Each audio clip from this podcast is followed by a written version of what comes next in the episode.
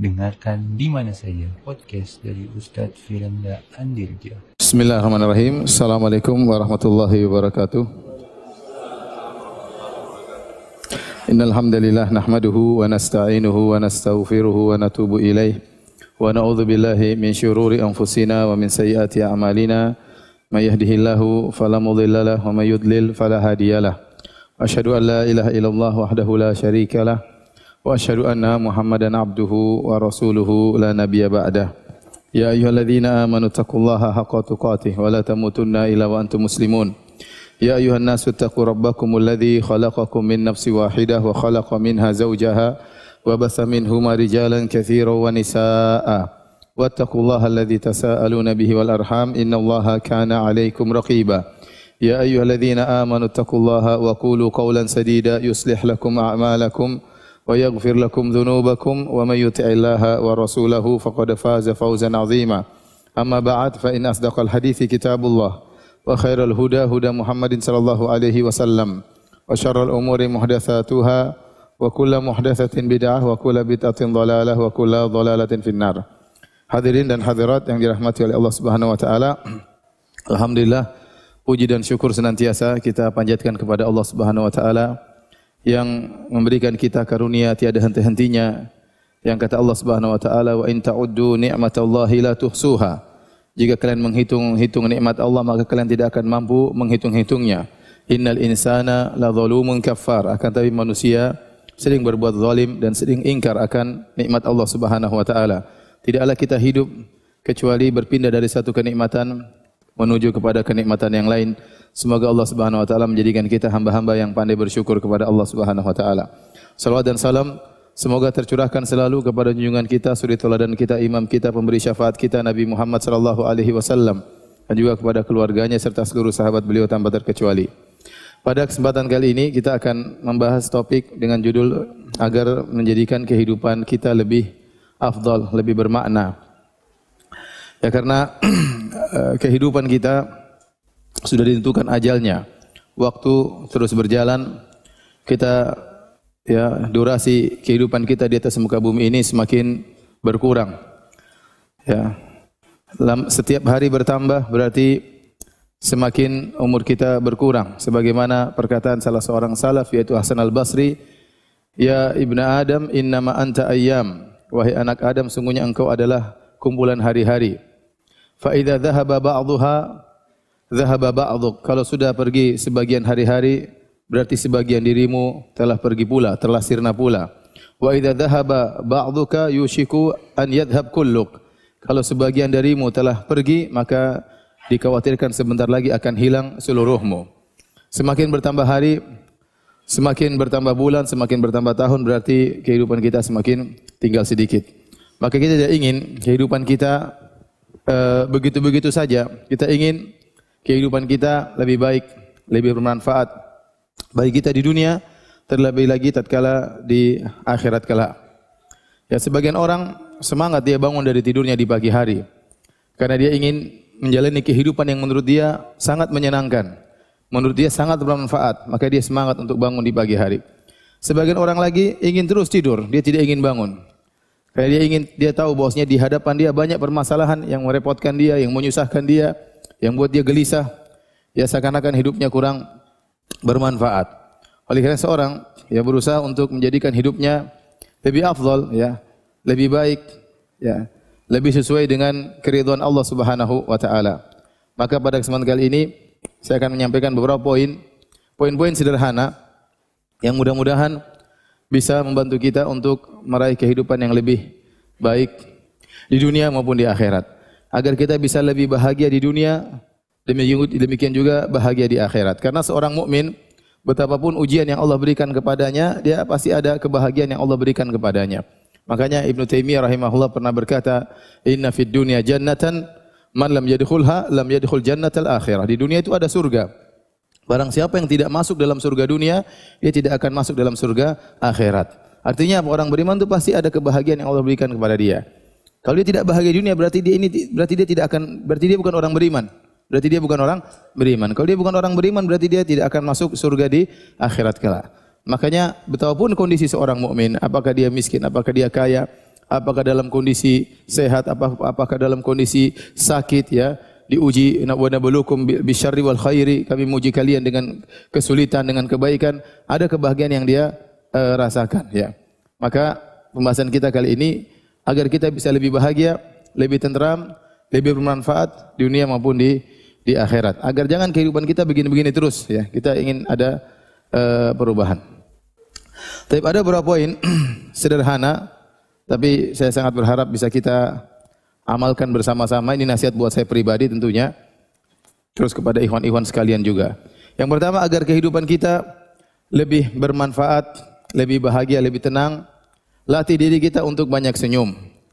Latih diri kita untuk banyak senyum ya. Jangan semakin panjang jenggot semakin sangar. Tapi semakin panjang jenggot semakin manis ya.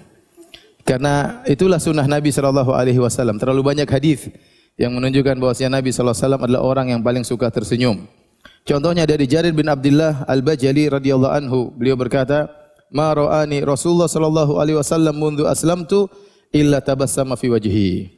Tidaklah Rasulullah SAW melihatku sejak aku masuk Islam, kalau saya ketemu Nabi pasti pas pas, pas, pas begitu pas-pasan dengan papasan dengan wajah Nabi, pasti Nabi tersenyum di hadapan wajahku. Hadis riwayat Al-Imam Al-Bukhari.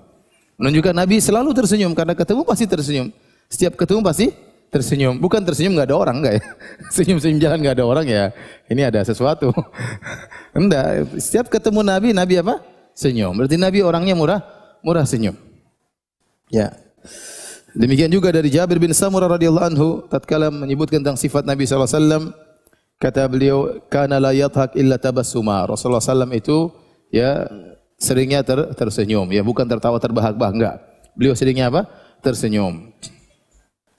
Demikian Abdullah bin Harith ya uh, radhiyallahu anhu dia berkata, "Ma raaitu ahadan aktsara tabassuman min Rasulillah sallallahu alaihi wasallam." Aku tidak pernah melihat seorang yang lebih banyak senyumnya dari Nabi sallallahu alaihi wasallam.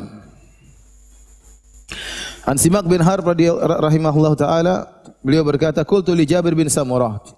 Aku berkata kepada Jabir bin Samurah, "Akunta tujalisu Rasulullah sallallahu alaihi wasallam, apakah engkau dulu anda dulu duduk-duduk bersama Nabi? Sahabat ditanya.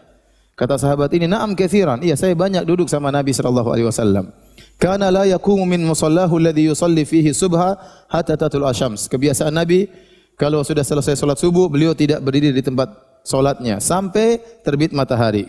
Fa idza tala'at qam. Kalau matahari sudah terbit, baru kemudian beliau berdiri meninggalkan tempat salatnya. Wa kanu yatahaddatsuna fayakhuduna fi amril jahiliyah fayathakun wa yatabassam. Dan para sahabat juga di masjid, tapi mereka ngobrol-ngobrol tentang perkara-perkara jahiliyah, mereka tertawa-tertawa ya karena ingat tentang masa lalu mereka yang menggelikan, yang lucu tentang kesyirikan dan yang lainnya. Dan Nabi SAW lewat, Nabi tidak tegur, Nabi ter, tersenyum melihat melihat mereka. Uh, dan Selain Nabi SAW orang yang suka tersenyum, Nabi SAW juga menganjurkan untuk banyak senyum. Contohnya Nabi SAW bersabda, Tabassumu fi wajhi akhika sadaqah. Ya. Senyummu di hadapan saudaramu adalah sedekah. Nabi SAW bersabda juga, La tahkiranna minal ma'rufi syai'an walau an talqa akhaka biwajhin talik. Janganlah engkau meremehkan kebaikan sedikit pun meskipun hanya tersenyum wajah berseri-seri tatkala bertemu dengan saudaramu. Ya ini semua dalil tentang keutamaan kita senyum dan sering tersenyum ya. Karena orang yang sering tersenyum ya banyak faedah yang dia dapatkan. Dengan senyuman tersebut dia bisa melupakan banyak ya kegelisahan dalam hatinya. Kalau dia terlatih terbiasa untuk tersenyum, maka mau tidak mau kegelisahan dalam hatinya tersebut akan pergi. Ya. Kalau orang sudah susah senyum nanti ada masalah dalam hatinya. Tapi kalau dia terpaksa biasa dirinya untuk selalu tersenyum, maka kegelisahan, kejengkelan, dendam itu mudah hilang dari dari hatinya. Makanya senyum itu punya manfaat bagi diri pribadi dia dan juga bagi bagi orang lain ya. Disenangi oleh orang banyak, orang ramah, murah, murah senyum. Makanya dalam hadis kata Nabi SAW, Innakum lan tasa'un nasa bi amwalikum. Falyasa'hum minkum bastul waji wa husnul khuluq. Sungguhnya kalian tidak bisa uh, memberikan kepada manusia seluruhnya dengan harta kalian. Tetapi kalian bisa meliputi mereka dengan bastul wajah dengan senyuman dan akhlak yang yang mulia. Ya, kalau kita punya duit, mau bagi-bagi, duit habis. Tapi kalau bagi senyum kan gratisan. Tinggal senyum sana, senyum sini, senyum sana, senyum sini. Gratis, nggak perlu duit. Kalau kita mau mengambil hati manusia, dengan duit susah, karena duit kita terbatas. Kita bisa mengambil hati mereka dengan murah, murah senyum. Murah senyum. Dan itu menunjukkan tawaduknya seseorang. Kenapa seorang susah senyum? Pasti ada sesuatu di hatinya. Entah dia lagi ngomel, entah lagi jengkel, entah dia sombong. Ya, entah dia sombong. Betapa susah bos senyum kepada supirnya. Betapa susah bos senyum sama pembantunya. Betapa susah bos senyum sama anak buahnya. Kenapa? Dia anggap anak buahnya rendahan, maka dia tidak mau senyum sama orang-orang rendahan. Dia hanya senyum sama koleganya, sama teman partner kerjanya, sama kawan yang selevel dengan dia. Kapan dia mau senyum sama yang di bawah? Dia merasa tidak perlu, ya. Tapi lihatlah Rasulullah SAW senyum kepada kepada siapa saja. Ya, karena Rasulullah SAW memiliki hati yang lapang, hati yang tawadhu, sehingga orang kalau murah senyum kepada siapa saja ini orang ini biasanya akhlaknya mulia. Ya, biasanya akhlaknya mulia. Tapi kalau hanya senyum sama orang kaya, biasanya orang nggak beres. Semua orang kaya saja bersenyum. Orang miskin nggak senyum, ya. Sama orang kaya senyum. Berarti senyum ada maunya. Ini senyum ada maunya. Ada udang di balik rempeyek. Ya, pasti ada sesuatu. ya. Jadi bapak-bapak, ibu-ibu, latih diri untuk biasa senyum. Ketemu kawan senyum, ya. Ya. Bukan cuma antum, ustaz pun harus demikian. Latih diri untuk apa? Senyum, ya. Latih diri untuk apa? senyum. Ya, kapan kita kurang senyum berarti ada sesuatu dalam hati kita. Saya katakan, kapan kita ini kurang senyum berarti ada sesuatu di hati kita.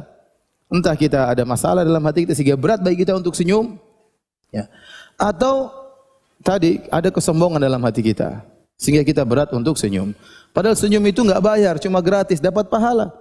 Apa usahanya kita senyum sama sama orang? Orang tersebut mudah untuk kita ambil hatinya. Makanya para sahabat gara-gara disenyumi oleh Nabi, terambil tertawan hati mereka oleh Nabi sallallahu alaihi wasallam. Tadi kata Jarir bin Abdullah, ya, "Ma ra'ani Nabi sallallahu alaihi wasallam mundu aslamtu illa tabassama ala wajhi." Tidaklah aku bertemu dengan Nabi, dengan Nabi sallallahu alaihi wasallam sejak aku masih Islam kecuali Nabi tersenyum. Maka hatinya tertawan kepada Nabi sallallahu alaihi wasallam. Kalau kita murah senyum, ya, kepada siapa saja, maka ya artinya orang orang-orang akan baik dengan kita, kita pun baik sama mereka. Jadi ini membuat kita hidup lebih bahagia. Tapi kalau wajah seorang selalu semerawut, lalu selalu sangar, karena sebagian orang menyangka dengan wajah sangarnya dia lebih berwibawa ya. Dia lebih gagah ya. Dia lebih berkelas, jaga image, enggak enggak apa? enggak murah senyum. Itu benar, memang dia lebih berwibawa, orang lebih takut sama dia. Tapi bukan itu yang diinginkan oleh Islam. Bukan itu yang diinginkan oleh Islam. Nabi SAW, siapa yang mengalahkan wibawa Nabi SAW? Tapi orangnya murah, murah senyum. Ya. Orangnya murah, murah senyum ya. Jadi biasakan diri untuk uh, apa namanya? murah untuk senyum ya. Jangan pelit-pelit untuk apa? senyum.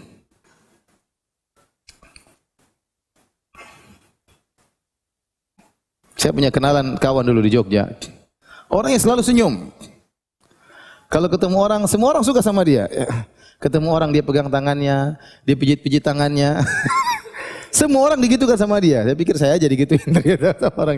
Semua orang senang sama dia. Kenapa? Karena orang yang tadi murah senyum. Tawadhu. Karena orang murah senyum biasanya tawadhu. Kenapa orang malah senyum? Karena ada kesombongan. Biasanya begitu. Kok enggak mau senyum? Ya, karena dia mungkin enggak nganggap kita sehingga tidak senyum sama kita. Kalau kita senyum sama orang berarti kan kita nganggap dia, kita hargai dia. Maka kita senyum. Jadi saya katakan tadi, bos susah senyum sama anak buahnya. Ya. Susah. Kenapa? Karena anak buahnya enggak dia anggap. Ngapain dia senyum-senyum sama anak buahnya? Makanya kalau ada orang murah senyum, berarti biasanya orang tersebut apa? Tawadhu. Ya. Dia tahu bahwasanya orang depan dia harus dihargai. Orang depan dia juga seorang muslim yang juga sholat, yang juga beribadah, yang mungkin lebih baik daripada dirinya. Ya, kenapa dia harus sombong di hadapan orang ini? Udah, kita murah senyum. Kalau kita murah senyum maka banyak masalah di hati kita akan hilang. Ya, karena kita paksa lawan masalah kehidupan kita dengan apa? Tetap tersenyum. Ya, itu akan mengaruhi hati kita dalam menghadapi problematika kehidupan kita. Taib. Perkara berikutnya agar menjadikan kehidupan kita lebih bermakna ya. Berusaha mencari teman-teman yang baik. Tidak benar kita cari teman sebanyak-banyaknya enggak, ya. Rasulullah SAW mengisyaratkan kita untuk milih-milih teman, ya. Almaru ala dini khalilihi. Falyanzur ahadukum man yukhalil. Seorang berdasarkan agama kawan dekatnya maka hendaknya salah seorang melihat siapa yang menjadi kawan kawan dekatnya ya. Jadi tidak kita berjalan tidak kepada siapa saja. Kita tidak membuka pertemanan kepada siapa saja. Ya. Tatkala teman banyak kita repot sendiri ya. Terlalu banyak teman kita repot sendiri dan itu akan bukan menambah kebahagiaan, menghilangkan kebahagiaan. Benar ada kelezatan tersendiri tatkala bertemu dengan teman-teman. Nabi namun kalau terlalu banyak akhirnya kita repot, repot sendiri ya. Undangan terus ke sana sini. terus gimana memenuhinya ya. Kalau nggak temu nggak enak, akhirnya nggak enakan sama sana, nggak enakan sama sini, nggak enak, repot sendiri. Ya. Maka Nabi menyuruh kita untuk milih teman. Tidak semua menjadi kawan dekat, teman jalan kita, teman gaul kita. Kita harus milih yang yang baik. Karena sebagaimana sering saya sampaikan pepatah Arab, as-sahibu sahib, bahwasanya sahabat itu akan menarik ya. Kita kalau berkawan pasti terjadi proses sinkronisasi. Entah kita akan seperti dia atau dia seperti seperti kita. Maka kita cari teman yang bermanfaat. Teman yang bermanfaat bagi agama kita dan juga bagi dunia kita ya. Maka hindari teman-teman yang yang buruk. Dari teman-teman yang buruk. Tidak ada dalil yang paling bagus dalam masalah teman yang dekat seperti dalil yang disebut oleh Ibnu Katsir rahimahullahu taala tentang Ashabul Kahfi. Ashabul Kahfi mereka orang-orang yang soleh. Kemudian mereka waktu pergi ke Goa Al-Kahf, mereka bawa anjing. Anjing tersebut ternyata disebut-sebut dalam Al-Qur'an juga. Ikut nimbrung dapat apa? Karomah. Ya. Sampai Allah sebutkan anjing beberapa kali dalam Al-Quran. Gara-gara bukan anjingnya, gara-gara apa? Ashabul kahfi tersebut ya. Jadi berteman dengan orang baik itu manfaat. Jangankan manusia, hewan aja berteman dengan ashabul kahfi. Jadi disebut-sebut dalam Al-Quran. Itu aja nggak pernah disebut dalam Al-Quran. Ini anjing ashabul kahfi disebut-sebut oleh Allah dalam apa? Al-Quran. Ya. Jadi eh, seorang berusaha mencari teman-teman yang baik. Kalau teman-teman tersebut ternyata dengan bergaul dengan mereka menambah keimanan, maka peganglah teman-teman tersebut. Kalau ternyata bergaul dengan mereka, ngobrol dengan mereka, kita rasa iman kita kurang, ini berarti teman yang buruk. Mudah seperti itu ya. Jadi kalau kita ingin ngukurin teman kita baik atau tidak, kita cek betul iman kita. Sebelum kita ketemu dia, kemudian kita ketemu, kita ngobrol, kita tertawa-tawa, kita makan bareng, ada tambah keimanan dalam diri kita, berarti ini teman-teman yang baik. Tapi kalau kita setelah ngobrol dengan dia, duduk satu jam, dua jam, ternyata kita tatkala berpisah, hati kita terasa lebih keras, berarti teman yang buruk hindari. Kenapa hati saya lebih keras? Ternyata hati mereka lebih keras, gara-gara saya bikin hati mereka keras. Ini ternyata saling buruk di antara kita. Kita memperburuk mereka, mereka memperburuk kita. Maka hindari. Hindari teman-teman seperti ini yang kalau kita setelah berpisah, kita merasakan hati kita semakin keras. Ya, maka ini berarti teman-teman yang yang buruk. Ya, dan kita bisa merasakan hal tersebut. Contoh kita duduk sama kawan-kawan, ternyata teman-teman kita suka gibah. Suka menceritakan kerjanya, ceritakan kejelekan orang lain, si fulan, si fulan, si fulan. Memang ada kelezatan yang kita rasakan tatkala ngobrol sama mereka. Kita jadi tahu urusan orang. Jadi urusan orang tuh enak ya. Ada kelezatan. Saya bilang maksiat itu lezat. Makanya kalau ada acara berita-berita tentang bongkar aib ini, bongkar aib ini, ini si fulan laporkan polisi, ini ketahuan ininya, enak kita nontonnya. Karena ghibah itu lezat, maksiat lezat. Sebagaimana zina itu lezat, ya. Sebagaimana ya minum khamar itu lezat, ghibah juga lezat. Dengar ghibah lezat. Dengerin ghibah saja apa? Lezat, apalagi yang ghibah langsung. Lezat luar biasa. Makanya orang kalau udah ghibah dia biasanya nggak berhenti. Kenapa? Ya, karena dia merasakan kelezatan. Ngobrol soal si fulan, si fulan, si fulan nggak berhenti. Yang dengar aja enak. Ya. Nah, kalau kita ternyata punya teman-teman yang hobinya ghibah, yang hobinya ceritakan kejelekan orang, ya, yang, yang ngomong yang tidak ada manfaatnya, setelah kita berpisah dari mereka ternyata iman kita berkurang, sudah tinggalkan. Berarti kita salah milih kawan. Mundur, tinggalkan dia secara perlahan. Jangan kita bilang nggak enak, nggak enak. Karena yang menjadi korban adalah agama agama kita. Kalau kita nggak enak terus tetap sama dia, agama kita yang hancur. Terkikis sedikit demi sedikit gara-gara kita bergaul dengan orang-orang seperti ini. Maka tatkala kita memilih teman harus benar-benar uh, di, di filter ya. Harus benar-benar difilter. Dan ini sebagaimana sabda Nabi SAW tadi falyanzur ahadukum man yukhalil. Hendaknya salah seorang dari kalian melihat siapa yang mau dijadikan sahabatnya ya, sahabatnya. Tadi Nabi SAW mengatakan mathalul jalis salih wal jalis su perumpamaan teman yang baik maupun teman yang buruk kata Nabi seperti kehamil misik seperti wasahibil kir seperti orang yang apa namanya wanafikhil kir seperti orang yang menjual minyak wangi dengan orang yang uh, menggunakan alat tiup untuk besi ya memanaskan besi. Adapun hamilul misik penjual minyak wangi maka mungkin dia kasih hadiah minyak wangi kepada engkau atau kau beli dari dia, kau beli minyak wangi pun dari dia, atau kau akan mendapati bau yang harum karena bergaul dengan dia. Cuma tiga, apa tiga kemungkinan. Dan tiga kemungkinan tersebut semuanya baik. Mungkin dia kasih hadiah kepada engkau minyak wangi.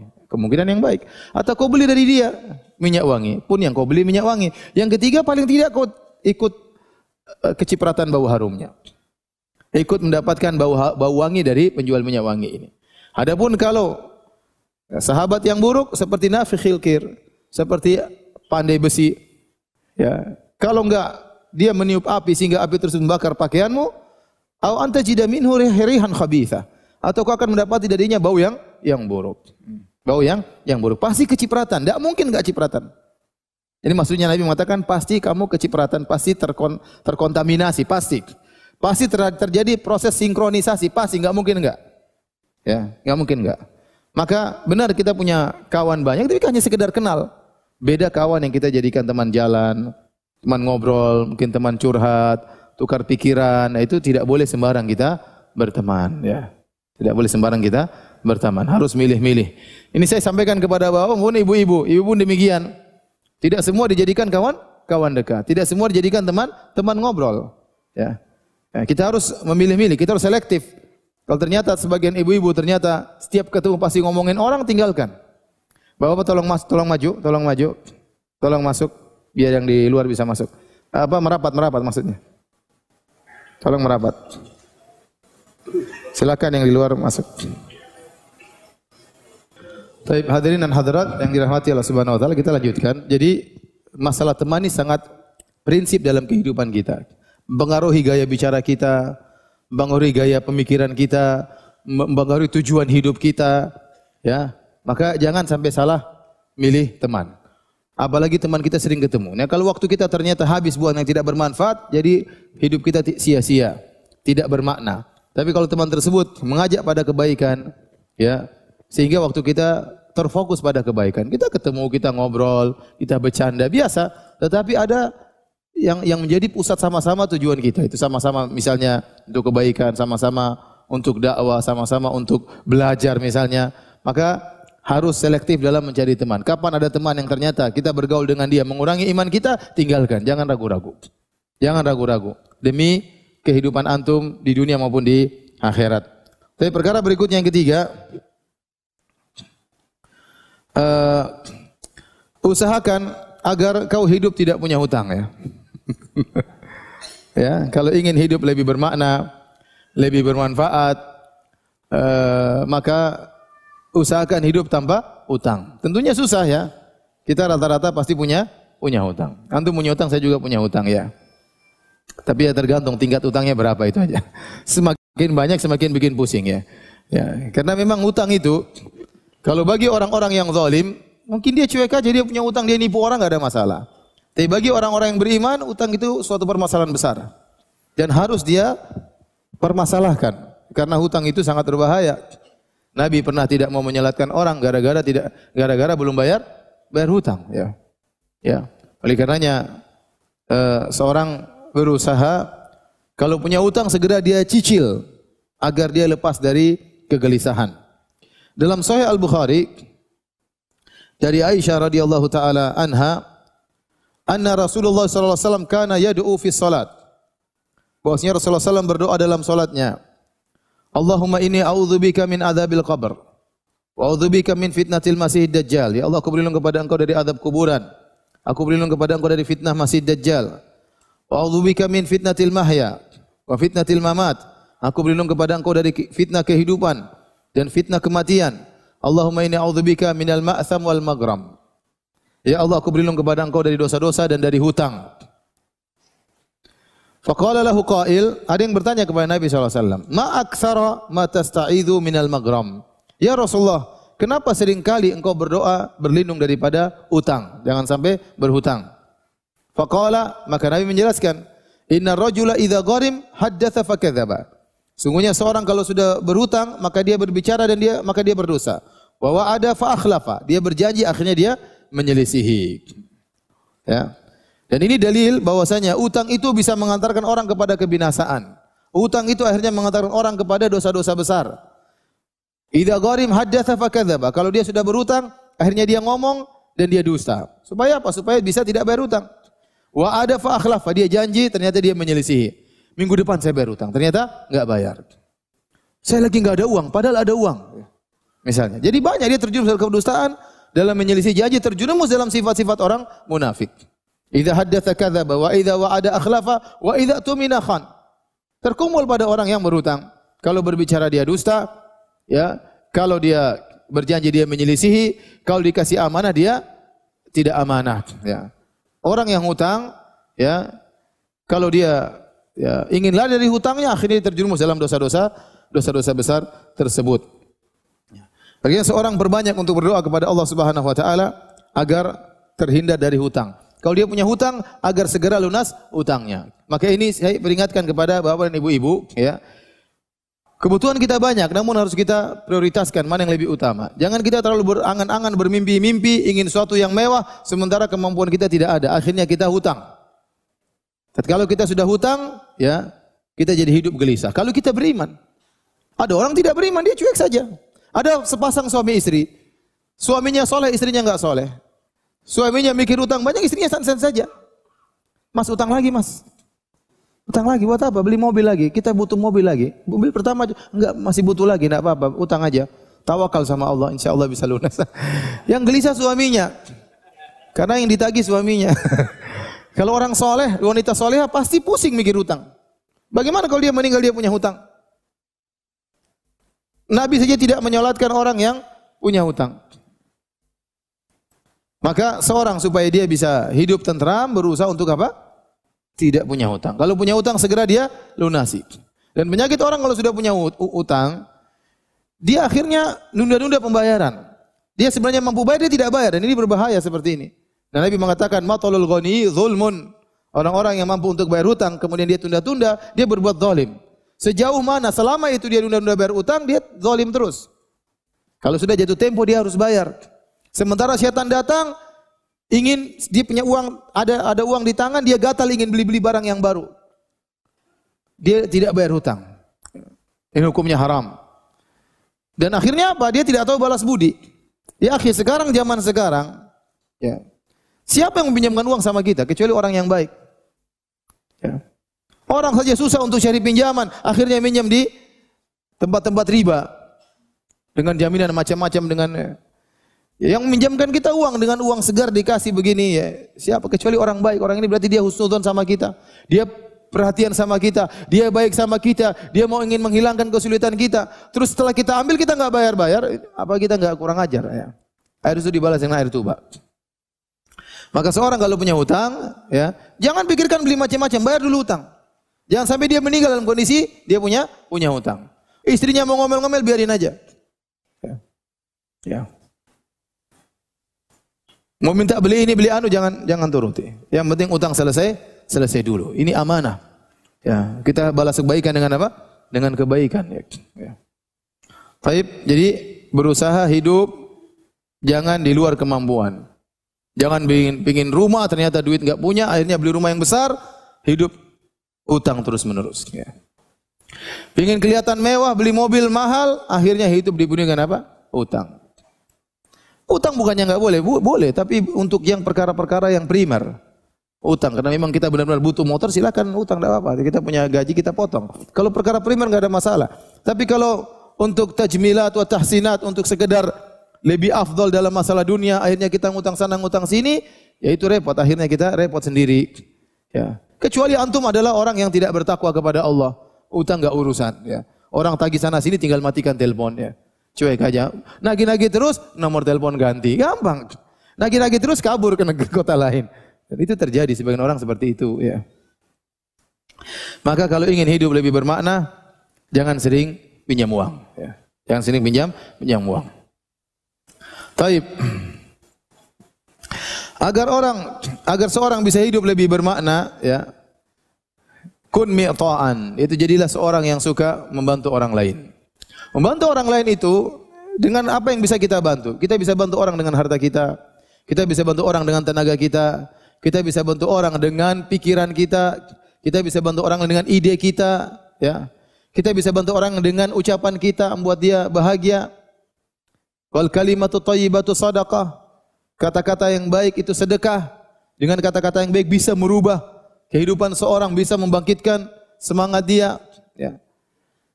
Kita bisa bantu orang dengan ide kita. Ya.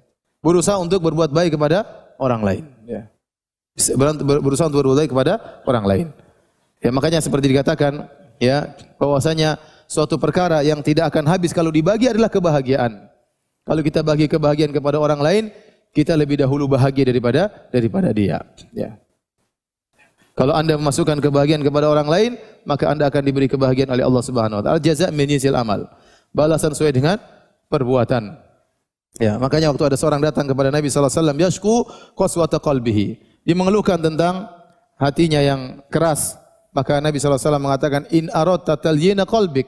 Kalau kau ingin melembutkan hatimu, ya, maka kata Nabi sallallahu alaihi wasallam, "Fa'atmil fa'atimil miskin." berilah makan kepada orang miskin, wamsah ra'sal yatim dan usaplah kepala anak anak yatim. Artinya berbuat baik kepada orang lain. Ya.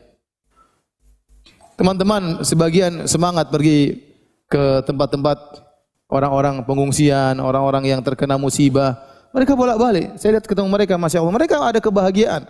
Sampai mereka juga hidup susah bersama mereka, salurkan sumbangan. Kenapa mereka betah? Karena mereka lebih bahagia daripada orang-orang yang menerima ya bantuan tersebut. Allah kasih kebahagiaan kepada mereka. Allah beri kelezatan kepada mereka. Kenapa? Karena mereka sudah berusaha untuk membahagiakan orang orang lain. Tidak mungkin orang seperti ini dibiarkan oleh Allah Subhanahu wa taala. Anda sudah berusaha membahagiakan orang lain, Anda pasti dikasih kebahagiaan oleh oleh Allah Subhanahu wa taala. Ya. Kapan saya ketemu dengan teman-teman dari Lombok? Gimana di Lombok apa yang dibutuhkan? Ustaz, kalau kawan-kawan ke Lombok, jangan lupa bawa pakaian dalam. Karena ibu-ibu di sana sangat butuh dengan apa pakaian? Pakaian dalam. Oh, kalau kalau ada yang bawa pakaian dalam, kadang-kadang langsung dipeluk sama ibu-ibu sama nenek-nenek.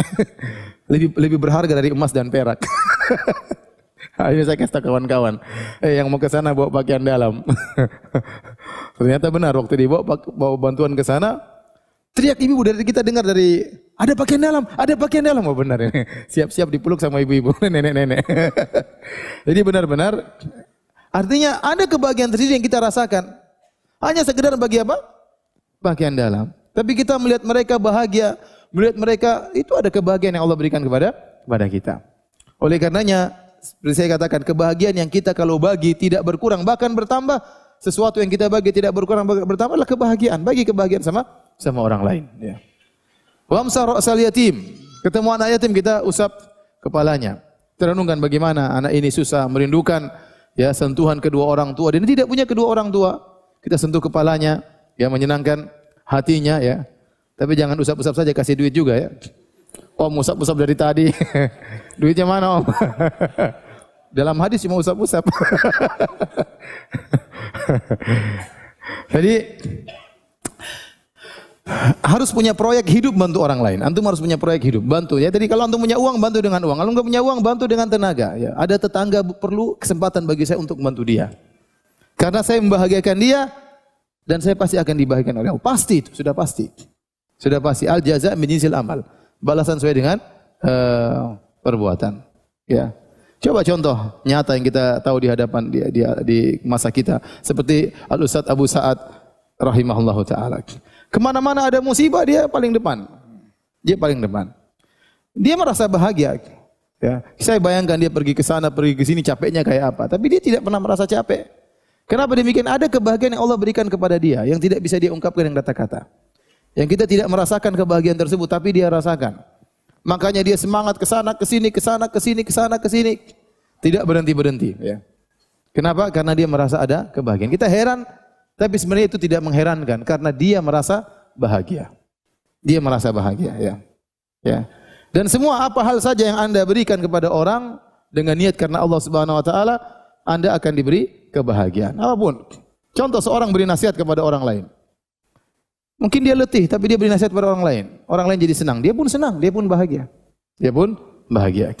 Jadi jangan lupa untuk menjadi orang yang dermawan ya, dermawan. Dermawan dengan harta kalau bisa, dermawan dengan tenaga, dermawan dengan pikiran, dengan dermawan dengan kata-kata, ya.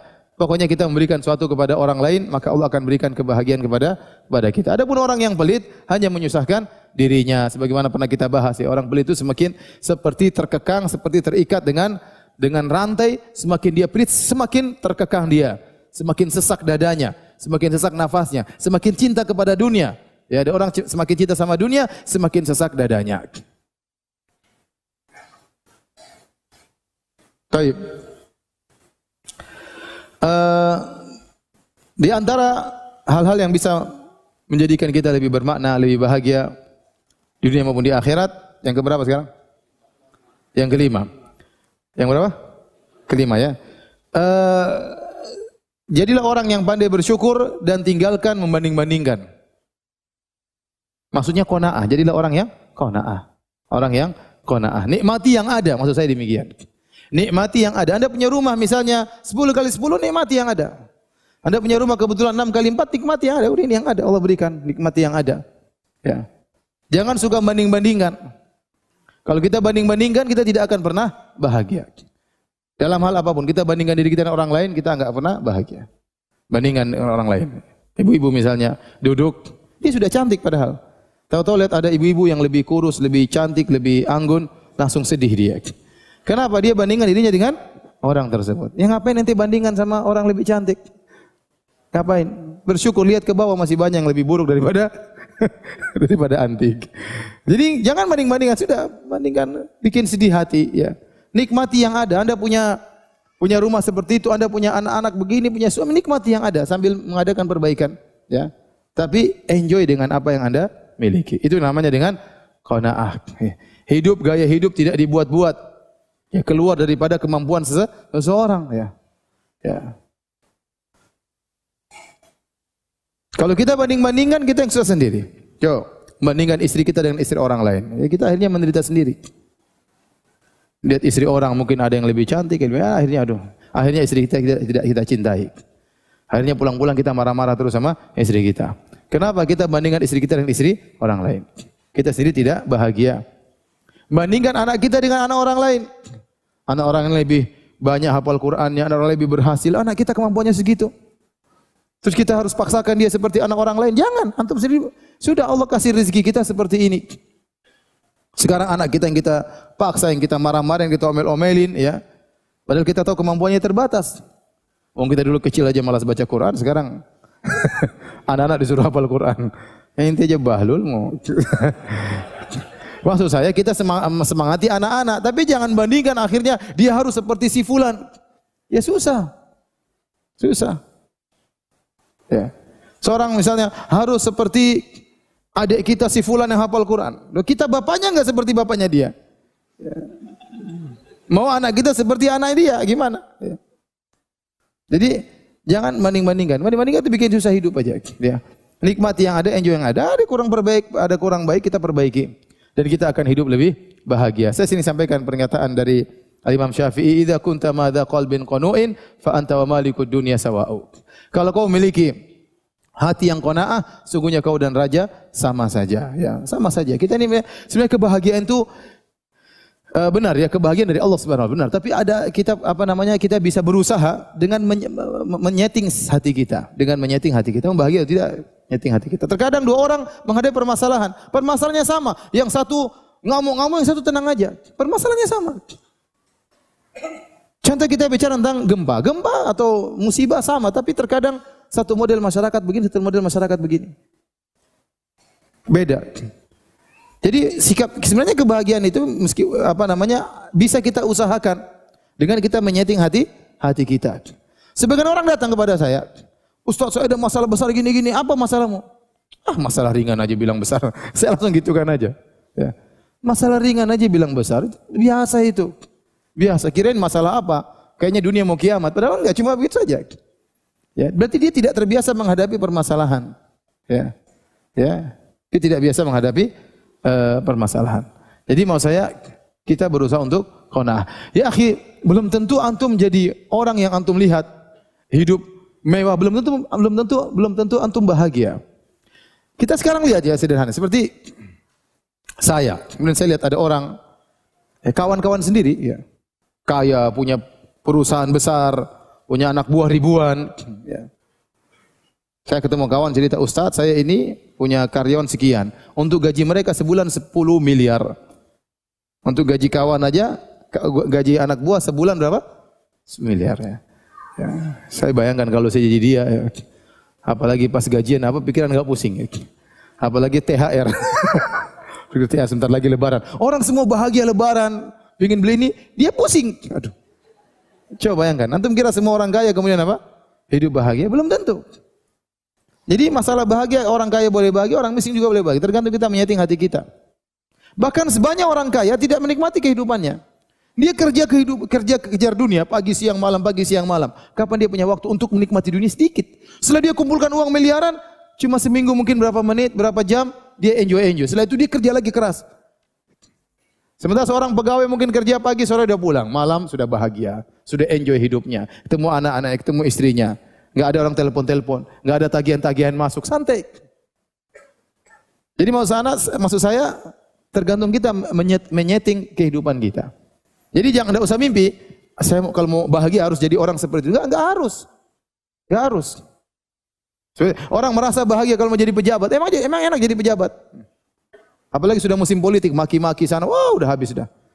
Dibongkar aibnya oleh sana, dibawa dijelek-jelekan, dicari-cari kesalahannya, tegang terus, mikir persaingan, oh pusing. Yang nonton aja pusing apalagi yang menjalani. Benar. Saya bilang yang nonton aja pusing apalagi yang menjalani. Tersenyum tapi tersenyum terpaksa. Di belakang ini banyak tuntutan. Gampang. Oleh karenanya mau bahagia jangan banding-bandingkan ya. Qanaah ya dengan pemberian Allah Subhanahu wa taala enjoy dengan yang ada, jangan terlalu banding-bandingkan. Lihat sana, lihat sini, akhirnya kita sendiri yang sengsara. Ya. Kita sendiri yang sengsara.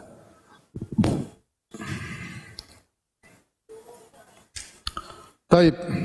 Di antara hal yang bisa menjadikan hidup kita istimewa. Kuatkan hubungan kita dengan Allah Subhanahu wa taala. Ini harusnya yang pertama, ya. Ini harusnya yang pertama. Kuatkan hubungan kita dengan Allah Subhanahu wa taala. Biasakan kita berkhulwat bersama Allah Subhanahu wa taala. Ya. Makanya ada ibadah-ibadah yang disyariatkan di situ kita berkhulwat dengan Allah. Kita terbi kita bahagia dengan bertemu dengan keluarga. Kita bahagia bertemu dengan kawan-kawan. Tapi harus ada kebahagiaan kita tatkala kita sendiri. Ciptakan kebahagiaan kita tatkala kita bersendirian bersama Allah Subhanahu wa taala. Di antara ibadah-ibadah tersebut misalnya salat malam. Kata Nabi, sallallahu alaihi wasallam sallu bil lail wan nasu niyam tadkhulul jannata bisalam. Salatlah kalian tatkala orang semua sedang tidur pulas, niscaya kalian akan masuk surga dengan penuh keselamatan. Contoh itikaf, itikaf juga. Saatnya kita berkhulwat. Kita sudah setahun penuh sibuk dengan dunia, berinteraksi dengan manusia, berinteraksi dengan harta, dengan macam-macam. Kita 10 hari konsen. Baca Quran, berkhulwat dengan Allah Subhanahu wa taala. Berzikir sendirian tatkala tidak ada orang. Rajulun dzakarallaha khalian fafadat ainah.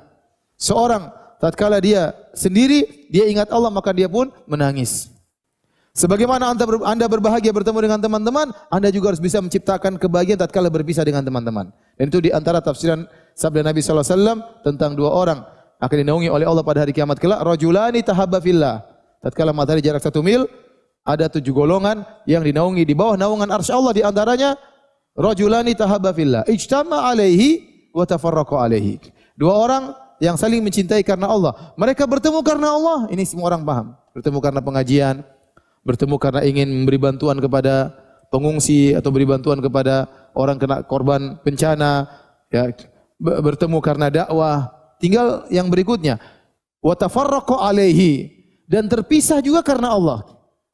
Apa maksudnya terpisah karena Allah? Ada beberapa tafsiran. Di antaranya anda terpaksa meninggalkan kawan karena Anda harus berkhulwat dengan Allah Subhanahu wa taala. Saatnya kita sendiri-sendiri beribadah. Kalau kita ngobrol terus kapan nanti baca Quran? Kapan saya baca Quran? Kalau kita ngobrol terus kapan ente salat malam? Kapan saya salat malam? Kita ngobrol sama kawan-kawan di malam hari, kita ketawa-ketawa, kita senang. Saatnya kita bilang saya mau pulang. Kenapa? Kalau saya ngobrol terus saya tidak bisa bangun malam.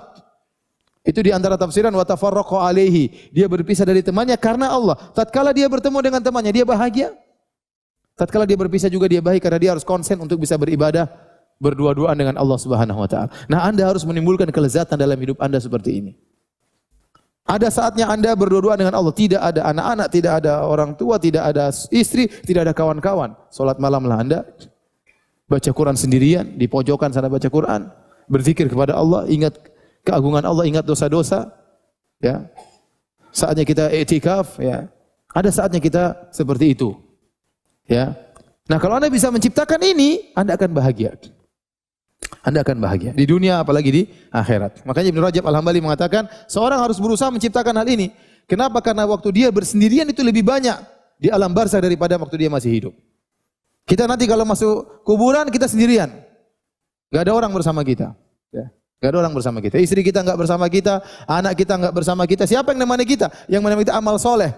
Kalau kita sudah terbiasa di dunia, berkhulwat dengan Allah Subhanahu wa taala, nanti di kuburan kita tenteram, alam barzah. Kenapa? Kita sudah terbiasa. Sudah terbiasa. Ya. Karena kalau Anda meninggal nggak ada yang temani Anda. Ya, bohong itu mengatakan kita hidup sehidup semati. Tidak ada. Waktunya kita mati, istri kita nggak mau ikut mati. Ya, kita mati, istri kita mungkin berapa masa idah selesai, mungkin dia kawin lagi. Mungkin. Ya. Sama kalau perempuan yang meninggal, suaminya nggak mau dikuburkan bareng-bareng. Ya, begitu suaminya meninggal, istrinya meninggal, langsung dia kawin besoknya. Jangankan meninggal, sebelum meninggal sudah pikir mau kawin lagi. Apalagi sudah meninggal. Nah kalau seorang wanita tidak terbiasa untuk berkhulwat bersama Allah, terus dia siapa yang nemani di kuburannya? Siapa yang nemani? Maka kalau anda ingin kehidupan anda lebih afdal, harus ada waktu anda berkhulwat dengan Allah Subhanahu Wa Taala. Ini bisa dilakukan tiap hari. Dia baca Quran di ujung, baca Quran tatkala ada orang tapi anda seakan-akan sendirian. Makanya di antara tafsiran tafsiran hadis Nabi SAW, Rajulun Allah khalian fafadat aina. Seorang tatkala sendirian, dia ingat Allah tidak ada orang lain, maka dia pun menangis. Di antara tafsiran kata para ulama, meskipun dia banyak orang, namun seakan-akan dia sendirian. Dia bisa konsen, bisa connect, seakan-akan dia berduaan dengan siapa? Allah Subhanahu Wa Taala. Contoh dia di pesawat, sebelah sebelah tempat tidur dia cewek-cewek, pramugari lewat, dia cuek aja baca Quran, seakan-akan dia sedang connect dengan Allah Subhanahu Wa Taala. Baca Quran di pesawat, di ruang tunggu dia baca Quran, dia baca buku agama, dia sudah dia enjoy sendiri. Meskipun banyak orang tidak perlu dengan orang, yang penting dia beribadah. Nah, kalau Anda bisa ciptakan itu, maka itu baik bagi kehidupan Anda di dunia maupun di di alam barzakh maupun di di akhirat. Dan itu sangat penting. Apalagi salat malam. Sampai surat Al-Muzammil ya, ya ayyuhal muzammil Kumil laila illa qalila nisfa wa inqus min qalila au zid ali wartil qur'ana tartila. Wahai yang berselimut, bangunlah salat malam. Ini salat malam. Sampai disebut oleh sebagian ulama, surat tersebut dinamakan dengan zadud da'iyah, bekal seorang dai. Bahwasanya seorang dai itu malamnya harus salat. Karena keesokan hari dia akan berhadapan dengan banyak permasalahan. Ingin agar orang dapat hidayah, membantah syubhat, mengingatkan orang dari kemungkaran. Ya dia sendiri butuh iman. Kalau dia baterainya nggak di-charger di malam hari, susah dia untuk memiliki energi untuk menghadapi itu semua. Maka seorang dai dia harus punya uh, bekal di malam hari dengan solat malam dekat kepada Allah Subhanahu wa taala sehingga dia imannya full sehingga tatkala dia pagi hari dia berdakwah menjalankan tugasnya beban begitu lebih ringan ya dengan imannya telah dicharger. Demikian juga yang lainnya. Ya kita di, di, di dunia ini banyak sekali ya cobaan, banyak sekali maksiat, banyak sekali rintangan, godaan. Maka seorang berusaha untuk membiasakan dirinya berkhulwat dengan Allah Subhanahu wa taala. Kemudian yang berikutnya di antara hal agar menjadikan kehidupan kita ini lebih bahagia. Harus ada jadwal untuk olahraga ya. Ya. Harus ada jadwal untuk apa? Olahraga. Olahraga itu badan sehat itu e, mempengaruhi kebahagiaan. Orang kalau sakit-sakit pun kalau imannya lemah dia sih tidak bahagia. Susah bahagia. Kalau orang badan sehat dia lebih apa? Lebih bahagia. Pengajian lebih giat, nyatat pengajian lebih giat, tapi kalau kena gula kan mencatat ngantuk. Mencatat pengajian ngantuk. Salat malam sedikit sudah capek ya. Kenapa? Badan tidak sehat. Ya, maka harus ada waktu yang kita gunakan untuk olahraga ya. Tergantung dengan kesibukan kita masing-masing. Harus ada waktu. Kita jalan pagi, entah lari pagi ya, masing-masing ya. Entah main apakah main basket atau main bulu tangkis. Yang penting ada olahraga. Dan sehatnya badan itu menambah kebahagiaan. Makanya Rasulullah SAW menyebutkan nikmat sehat Kata Nabi SAW, Man asbaha aminan fi sirbihi, mu'afan fi jasadihi, walahu kutu yaumihi, ya faka'anna mahizat lahu dunya. Kata Nabi SAW, barang siapa yang pagi hari aman di rumahnya, sehat badannya, dan dia punya makanan, maka dia akan seakan-akan dunia telah didatangkan badannya baginya. Maka jangan lupa di tengah kesibukan kita sisihkan waktu untuk apa? Untuk olahraga ya. Untuk olahraga ya. Ya, ya biar makan kita bisa stabil ya. biar kita bisa belajar bisa stabil. Biar kita bisa beraktivitas bisa stabil ya. Kita bisa menjalani kehidupan dengan lebih lebih segar. Siapa pun Anda, apakah Anda bos, apakah Anda dai, apakah Anda pegawai, pokoknya ada olahraga untuk membuat badan menjadi lebih enak ya.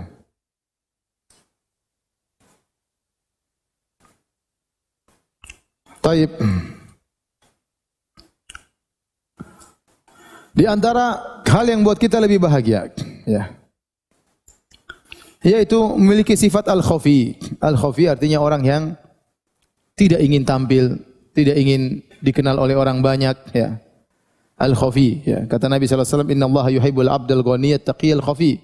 Sungguhnya Allah mencintai seorang hamba yang bertakwa, yang merasa cukup dan al-khafi, al-khafi itu orang yang sembunyi. Maksudnya sembunyi apa? Dia tidak ingin tidak ingin tampil. Dia ingin tampil, ya. Sehingga dia urusannya yang penting kalau bisa tidak tidak tampil depan banyak orang itu lebih baik dia lakukan. Sehingga dia akhirnya tatkala dia memiliki sifat seperti itu, banyak waktu dia untuk bisa melakukan privasi dia. Sehingga dia punya waktu lebih untuk istrinya, dia punya waktu lebih untuk anak-anaknya, dia punya waktu lebih untuk ngaji, dia punya waktu lebih untuk belajar, ya. Dia punya waktu lebih untuk orang tuanya, untuk kerabatnya. Namun tatkala dia sering tampil jadi pusat perhatian, terlalu banyak teman, jadi akhirnya terlalu banyak koneksi, terlalu banyak relasi, relasi akhirnya dia kurang waktunya, akhirnya dia tidak bahagia. Terlalu banyak relasi, terlalu banyak koneksi, terlalu banyak hubungan sama orang, ini juga merepotkan kita. Ya, merepotkan kita. Makanya sering katakan, apakah enak jadi orang terkenal? Gak enak. Gak enak. Ada seorang ya terkenal, ya, cerita asistennya, Ustadz si Fulan itu kalau pergi ke mall, dia punya waktu cuma sama istrinya 10 menit. Setelah itu pasti dikerubung orang. Baru masuk mall sebentar, mungkin belum sampai 10 menit sudah orang datang. Minta foto lah, minta inilah, minta anu lah, minta inilah. Dengan berbagai macam orang. Menyusahkan dirinya sendiri. Jalan ke mana-mana, was-was karena akan dilihat orang. Saking sering terkenalnya, sering orang melihat dia. Sehingga terkadang sendiri pun dia merasa dilihat oleh orang orang lain. Apa enak hidup seperti ini? Dulu Ibnu Mas'ud radhiyallahu taala anhu, kalau dia jalan orang-orang ikuti, dia berhenti. Kalian ada apa? Ada keperluan? Ada keperluan dia tangani. Kalau enggak ada insorifu, pergi. Jadi enggak senang jalan diikuti oleh banyak banyak orang. Kenapa kalau kita terlalu jadi pusat perhatian, akhirnya kita privasi kita terganggu. Makanya Nabi SAW melarang hal-hal yang menimbulkan syuhrah, menimbulkan ketenaran. Baju tidak boleh yang tampil beda. Mobil tidak boleh yang tampil beda. Motor tidak boleh yang tampil beda. Jadi pusat perhatian. Karena ini hubus syuhrah, ini penyakit ingin tampil beda, ingin jadi pusat perhatian. Itu tidak tidak disukai dalam syariat. Ya, kalau orang punya mobil-mobil sangat mewah, ya, pintu cuma dua, ya, bahkan pintu cuma satu lagi, satunya loncat mungkin, bisa kebuka sendiri. Ya, kemudian orang lihat semua, apalagi jalan di kampung semua orang lihat. Ya. Orang lihat atau tidak? Lihat ya. Tidak usah mobil seperti itu. Mobil yang bisa kebuka ke atasnya saja. Ente di, di, kampung semua orang lihat tidak? Orang lihat. Kalau di kota orang bilang udik ya. Tapi kalau di kampung oh, semua orang us. Apa yang nanya itu? Terus mendak apa? Ya ada kelezatan di jadi pusat perhatian, tapi itu dalam Islam tidak disukai. Itu akan mengurangi kebahagiaan kebahagiaan kita. Karena kita akhirnya mulai mencari pujian manusia. Mulai hati kita yang tadinya untuk Allah kita sisihkan sebagiannya untuk manusia. Mulailah kita sibuk mencari komentar manusia. Mulailah privasi kita semakin berkurang. Mulailah waktu kita terhadap istri semakin berkurang. Maka agar antum bisa lebih berbahagia, jadilah hamba yang al-khafi. Yang tidak selalu suka tampil. Bikin pengajian pun tidak harus dia yang tampil. Jadi donatur tidak harus sebut namanya. Ya, kalau dai ya terpaksa maju depan ya. Kalau saya tidak tampil terus gimana? Siapa yang ceramah?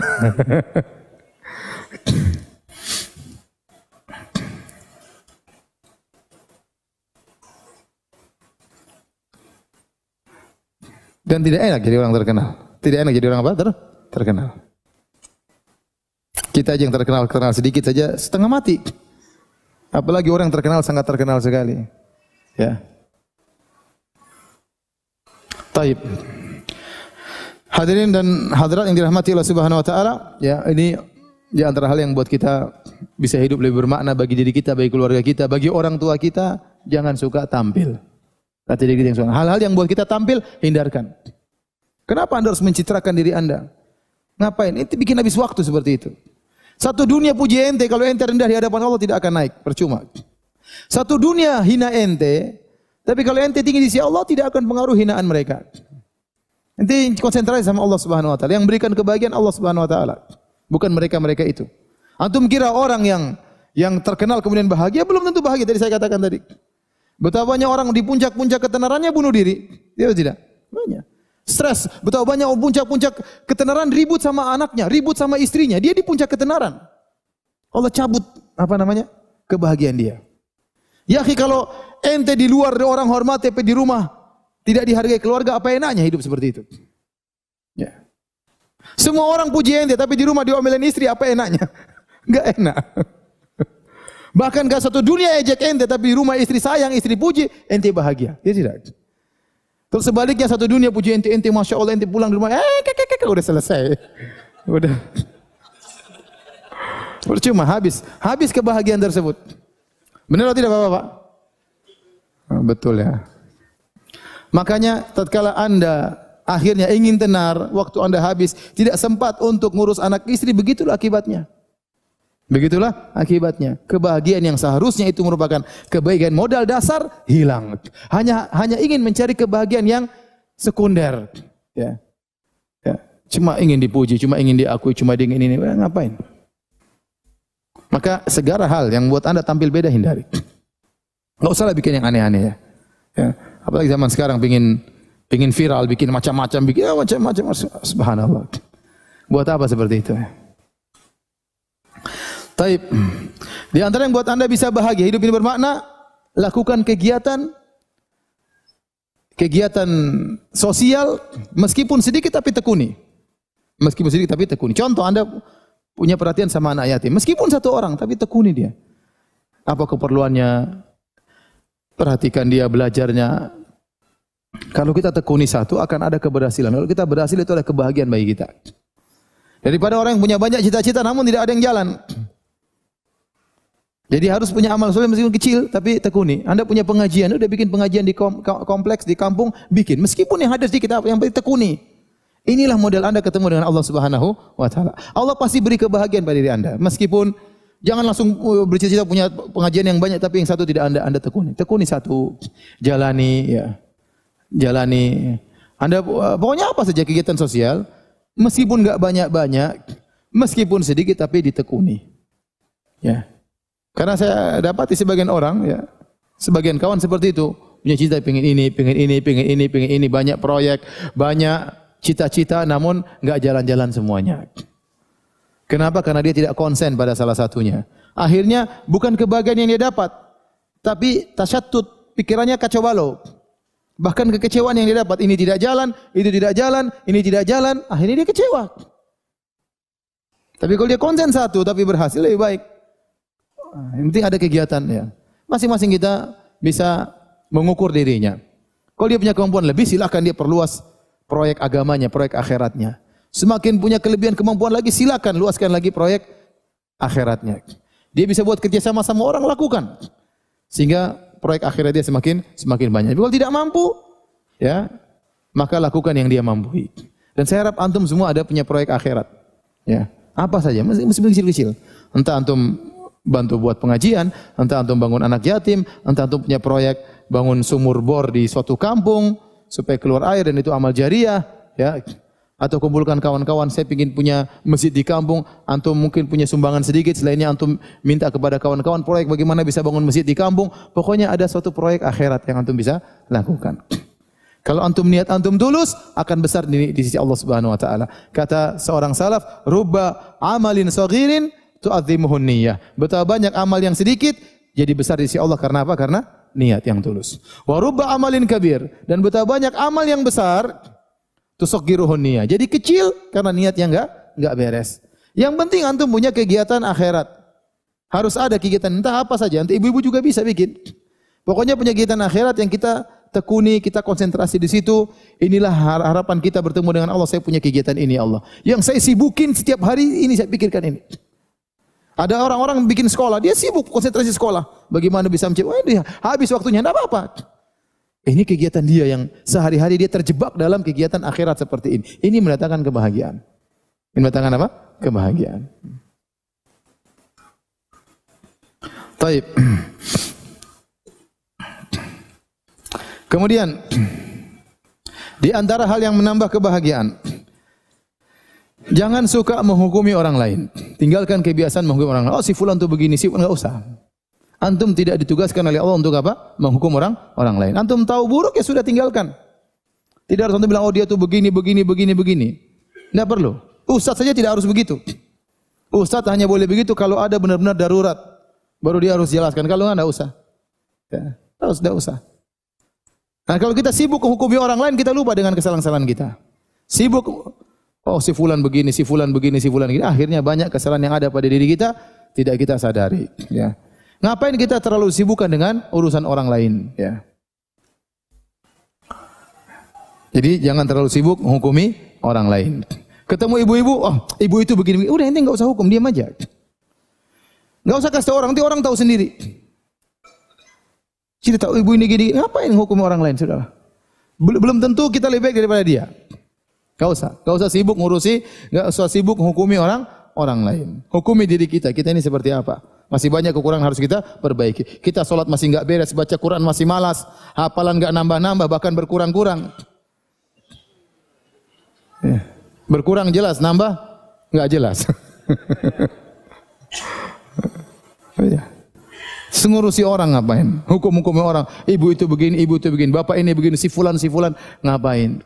Ada orang khusus yang berbicara tentang masalah itu. Itu pun kalau darurat. Ya. Jangan sibuk menghukumi orang lain.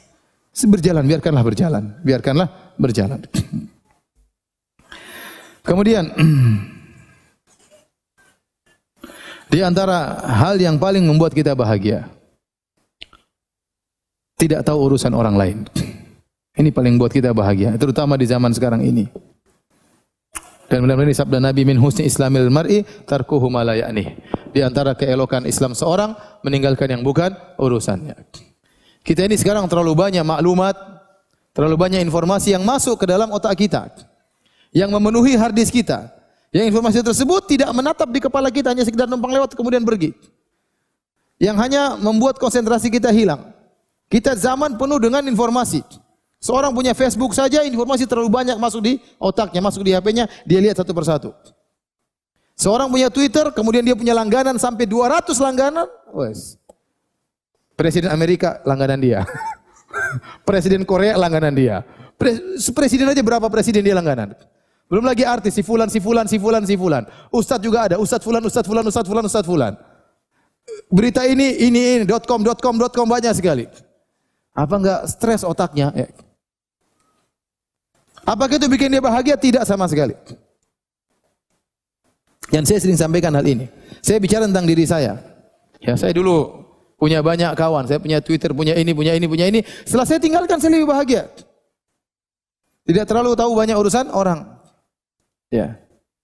Ustaz, tapi saya bisnismen. Ya, enggak apa-apa. Kalau ente memang perlu tahu, silakan. Ada hubungannya dengan bisnis, silakan. Ya. Tapi tidak semua kita bisnismen. Banyak di antara ibu-ibu cuma hanya ibu-ibu rumah tangga. Terus mau tahu berita ini, berita anu, berita ini, berita anu ngapain? Setelah dia punya berita pun dia tidak jadi pakar politik. Enggak juga. Hanya politik rumah tangga dia kuasai. Yang penting kuasai suaminya selesai. ngapain berita macam-macam bikin pusingnya? Ben. Sekarang semua orang tahu apa saja. Coba. Maksudnya nggak usah jauh-jauh. Orang mungkin jual es, jual apa. Tapi kalau bicara tentang informasi, ini, ini, ini, ini, ini tidak tersusun rapi. Apa manfaatnya dia di akhirat? Di dunia pun tidak jadi pakar, di akhirat terbuang-buang sih waktunya. Apakah dia untuk membaca informasi yang banyak itu tidak buang waktu? Buang waktu tidak? Buang waktu. Kalau seribu informasi masuk di kepalanya tiap hari, betapa waktu habis? Kapan dia baca Qurannya? Kapan dia tadabur ayat-ayat Allah Subhanahu wa taala? Bagaimana dia mau menangis di hadapan Allah sementara informasi begitu banyak? Ini inilah ada kasus inilah kemudian berkembang ini tidak berhenti, tidak berhenti. Saya bilang sekarang antum di zaman antum butuh untuk sekali-sekali matikan HP. Ya. Binasa Ustaz kalau matikan HP. kalau internet hilang pusing kita ya. Jadi ketergantungan terhadap berita luar biasa ya. Saya tidak mengatakan bahwasanya berita tidak manfaat, tapi saya katakan 95% tidak bermanfaat buat antum. 5% ya pilih-pilih, nanti silakan dengar berita, tapi pilih-pilih. Jangan semua sumber berita ente langganan. Yang paling menurut ente baik itu aja langganan. Tidak semua berita kita harus tahu. Tidak semua berita kita harus apa? Harus tahu. Karena kalau Anda tahu semua berita, akhirnya waktu Anda habis. Mau ngurus suami nggak ada waktu, mau ngurus istri nggak ada waktu, mau ngobrol sama istri nggak ada waktu, mau senyum sama anak-anak, mau pelukan sama nggak ada waktu, mau jalan-jalan sama anak nggak ada waktu. Terus kehidupan apa yang buat anda bahagia? Kalau bukan begitu. Kalau anda tidak dekat sama istri dan anak-anak, terus apa kebahagiaan yang anda dapatkan? Kalau anda tidak dekat dengan orang tua, apa kebahagiaan yang anda dapatkan? Tidak ada kebahagiaan. Anda merasa hebat punya informasi, orang lain lebih mungkin yang lebih banyak browsing lebih banyak informasi daripada anda. Jadi kalau anda ingin bahagia, ya udah, jangan terlalu banyak dengar apa? Berita. Ini benar nasihat dari saya ya. Jangan terlalu banyak dengar apa? Berita. Kalau ada berita sangat penting, toh akan kita tahu, akan jadi buah bibir masyarakat. Antum langganan berita, jangan seluruh berita, antum langganan satu dua berita sudah cukup. Informasi dari berita tersebut sudah sudah mewakili yang yang lainnya. Tidak harus anda yang paling pakar, yang paling tahu lebih dahulu. Ini hanya menghabiskan umur anda. Apalagi anda sekarang rambutnya sudah pada putih semuanya. Sudah berapa kali ke hatam Quran? Enggak pernah. Hatam berita tiap hari seribu berita didengar. Terus apa yang anda bawa ketemu Allah Subhanahu Wa Taala? Gimana kehidupan menjadi lebih afdal, lebih bermakna kalau begini caranya kita jalani kehidupan kita sehari-hari dipenuhi dengan informasi yang tidak tidak membangun pribadi kita, tidak menambah keimanan kita, enggak. Terus ketemu Allah dengan apa kita bawa? Modal apa yang kita bawa? Seorang salaf waktu dia akan meninggal anaknya menangis, katakan, "Nak, jangan kau menangis. Ayahmu telah menghatamkan ribuan kali di rumah ini misalnya." Kita apa yang mau kita banggakan di depan Allah Subhanahu wa taala? Ya. Quran aja enggak pernah kita baca. Terus bagaimana bahagia? Bagaimana mau bahagia? Yang menentukan kebahagiaan Allah Subhanahu wa taala, pemilik Al-Qur'an. Anda ingin bahagia baca Al-Qur'an, bukan baca berita. Saya ulangi lagi, Bukan berarti saya katakan berita tidak bermanfaat, bermanfaat tapi sedikit. Oleh karenanya filter berita yang masuk sehingga kita punya waktu lebih untuk menciptakan kebahagiaan kita. Mengetahui terlalu banyak urusan orang lain itu hanya membuat gelisah hati kita. Hanya kita jengkel kan? Oh, kurang ajar tuh. Ya ada. Ente ngomel sama dia, omelan ente tidak sampai sama dia juga. Kecuali kalau ente omel dia depan dia, bolehlah. Oh, itu kurang ajar gini-gini. Dia, dia, dia dengar santai-santai aja yang diomelin. Jadi kurangi ya. Min husni islamil mar'i tarkuhu ma la ya'ni. Di antara keelokan Islam seorang ya e, meninggalkan urusan yang bukan urusannya. Latih diri kita untuk banyak diam. Kalau orang bangga dengan pembicaraannya, banggalah dengan antum dengan diam. Ya, kalau orang mengatakan idza kanal kalam min fiddah was sukut min dhahab. Kalau orang berkata berbicara dari perak, maka diam itu dari emas. Ya. Jangan terlalu bangga menjadi pembicara. Jangan terlalu bangga menjadi komentator. Tidak semua perkara kita komentari. Dia komentar dalam hati sudah. Gak usah kita ungkapkan. Kalau kita ungkapkan langsung dicatat oleh malaikat. Selesai. Kalau ungkapan kita benar, Alhamdulillah. Kalau salah, repot. Sudah salah, kemudian bikin heboh banyak orang, bikin ribut banyak orang. Jadi bahan pembicaraan di antara orang lain. Dia jadi bahan perdebatan di antara banyak orang. Kita repot nanti hari hari kiamat. Jadi jangan lupa ya kalau ingin bahagia kurangi mengetahui banyak berita. Jangan. Ya. Taib, ini yang keberapa sekarang? Berapa? Ke sebelas. Dua belas. Di antaranya bisa jadi ada orang-orang tidak suka sama antum. Antum tahu yang ke-12 bagaimana mensikapi orang tidak suka sama antum. Dan pasti ada yang tidak suka. Setiap manusia ada yang suka, ada yang enggak suka. Jangan kita Tuhan aja demikian. Ada yang disuka, ada yang ada yang ada yang memuji Tuhan, ada yang mencela Tuhan. Orang Yahudi mencela Tuhan. Allah tidak selamat dari celaan orang-orang Yahudi. Wa qalatil yahudu yadullahi maglula. Orang Yahudi berkata tangan Allah terbelenggu. Mereka mengatakan Allah menciptakan langit enam hari, hari ketujuh Allah istirahat. Mereka celah Allah Subhanahu wa taala. Allah tidak selamat dari celaan. Para nabi juga tidak selamat dari celaan. Nabi SAW dicerca, sampai sekarang ada yang mencerca Nabi SAW dan demikian para nabi-nabi yang lain. Nah, Anda pun demikian. Mungkin ada orang benci sama Anda. Bisa jadi kebencian tersebut timbul Anda yang benar, mereka yang salah. Bisa jadi kebencian tersebut timbul karena Anda yang salah. Ya. Nah, bagaimana sikap kita terhadap orang-orang yang benci sama kita? Ya.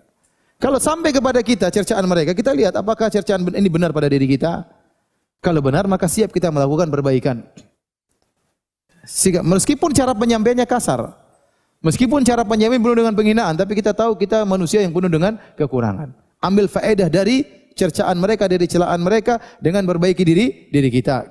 Jangan kita angku, jangan kita kemudian arogan. Seakan-akan tidak punya tidak punya salah. Siapa pun Anda, Anda pasti punya salah. Tapi kalau kita tahu ada orang yang benar benci kita, kita yang benar, dia yang benci selalu cari kesalahan, nuduh yang tidak-tidak. Bagaimana supaya kita bahagia? Tadi kita bilang Allah saja tidak selamat, apalagi saya. Sudahlah. Itu sudah sunatullah berjalan. Itu sudah suatu problematika yang tidak ada solusinya. Anda ingin dipuji oleh seluruh manusia di atas muka bumi ini mustahil. Ridwan nas goyatun natudrak. Keriduan manusia adalah tujuan yang tidak mungkin tercapai. Ya. Ini namanya kehidupan. Ada yang mencela, ada yang muji. Orang yang mencela Anda, ya sudah. Sudahlah, itu biasa. Anda pasti dicela, cepat atau lambat pasti ada yang mencela, pasti ada yang musuhi, pasti ada yang tidak suka. Siapa pun Anda. Kalau tidak bisa diperbaiki, ya sudah biarin begitulah kehidupan. Ini problematika yang tidak ada solusinya. Suatu problematika yang tidak ada solusinya itu bukan problem. Itu namanya lika-liku kehidupan. Saya ulangi, suatu problematika yang tidak ada solusinya itu bukan problem. Itu namanya apa? Lika-liku kehidupan. Orang mengeluh, Ustaz saya kok rambut saya semakin hari yang putih semakin banyak. Itu bukan problem. Itu memang kehidupan seperti itu. Ya. Ya enggak mungkin ente mau hidup terus. Engkau akan tua lama-lama mati ya. Sudah biasa. Manusia juga seperti itu. Sama seorang datang ke Jakarta kemudian ngeluh, Jakarta macet. Ya sudah, enggak ada solusinya. Ente mau hidup di Jakarta, nikmati kemacetan tersebut. Ente nggak ingin macet, sana tinggal di Papua. Nggak macet. Ada ibu-ibu telepon saya. Saya di luar negeri, ada ibu ibu telepon saya. Kok dulu nomor saya ketahuan sama dia. telepon. Setengah jam ngomong. Aduh, ah, mau tak matikan nggak tega. Ini saat gini gini gini suami saya gini gini gini gini gini gini gini. Nasihat ibu, sudah sudah cerita sudah nggak bisa nggak bisa berubah gini gini gini itu. Oh, sudah bu, suami ibu nggak bisa berubah. Ya udah itu berarti bukan problem kata saya. Itu kaliku kehidupan. Sabar. Ini bukan problem Ustaz, bukan. Sabar. Itu kaliku kehidupan. Oh ya Ustaz. Katanya nggak bisa berubah. Ya sudah kalau nggak bisa berubah diapain?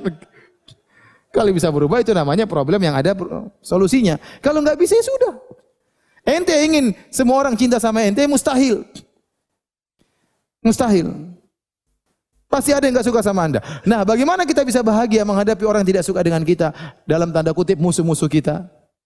Pertama, ente ingat bahwasanya tidak ini inilah kehidupan. Yang kedua, orang lebih afdal daripada anda yang tidak ada cacatnya, tidak ada kekurangannya, ya juga tidak selamat para nabi. Tuhan yang Maha Esa pun tidak selamat dari cacaan makhluknya. Ini yang pertama. Yang kedua, jangan sibukkan diri anda dengan mereka. Jangan pernah tahu, pingin tahu tentang kabar mereka. Jangan cari-cari tahu tentang apa omongan mereka. Itu hanya membuat anda sengsara. Dia ngomong apa tentang saya sih? Ngapain ini tanya-tanya? Biarin dia ngomong, itu nggak usah dengar. Makanya saya Sa'di mengatakan, kalau ada yang mencela anda, sesungguhnya kemudaratan itu muncul tatkala anda ingin tahu tentang dia. Kalau anda cuekan, anda tidak, anda bahagia aja. Udah, dia ngomong apa yang penting anda sama istri, sama anak-anak selesai. Jalan-jalan, ngomong, biarin ngomong apa. Ada yang lapor, Ustadz si Fulan, eh saya nggak mau dengar. Nanti dengar sendiri aja. Yang pusing anda nggak mau pusing. Nanti dengar sendiri, saya nggak mau dengar. Berapa kali orang tegur saya, saya bilang saya tidak mau dengar. Ada yang kirim Ustadz, ada yang ceramah, saya nggak mau dengar. Langsung saya delete, saya bilang saya tidak mau dengar. Jangan kirim lagi seperti itu. Ada ibu lagi datang Ustadz, ada yang nuduh, saya tidak mau dengar. Ibu saya nggak suka seperti ini. Jangan ulangi lagi. Saya tegas. Saya lagi bahagia, ente ganggu seperti ini.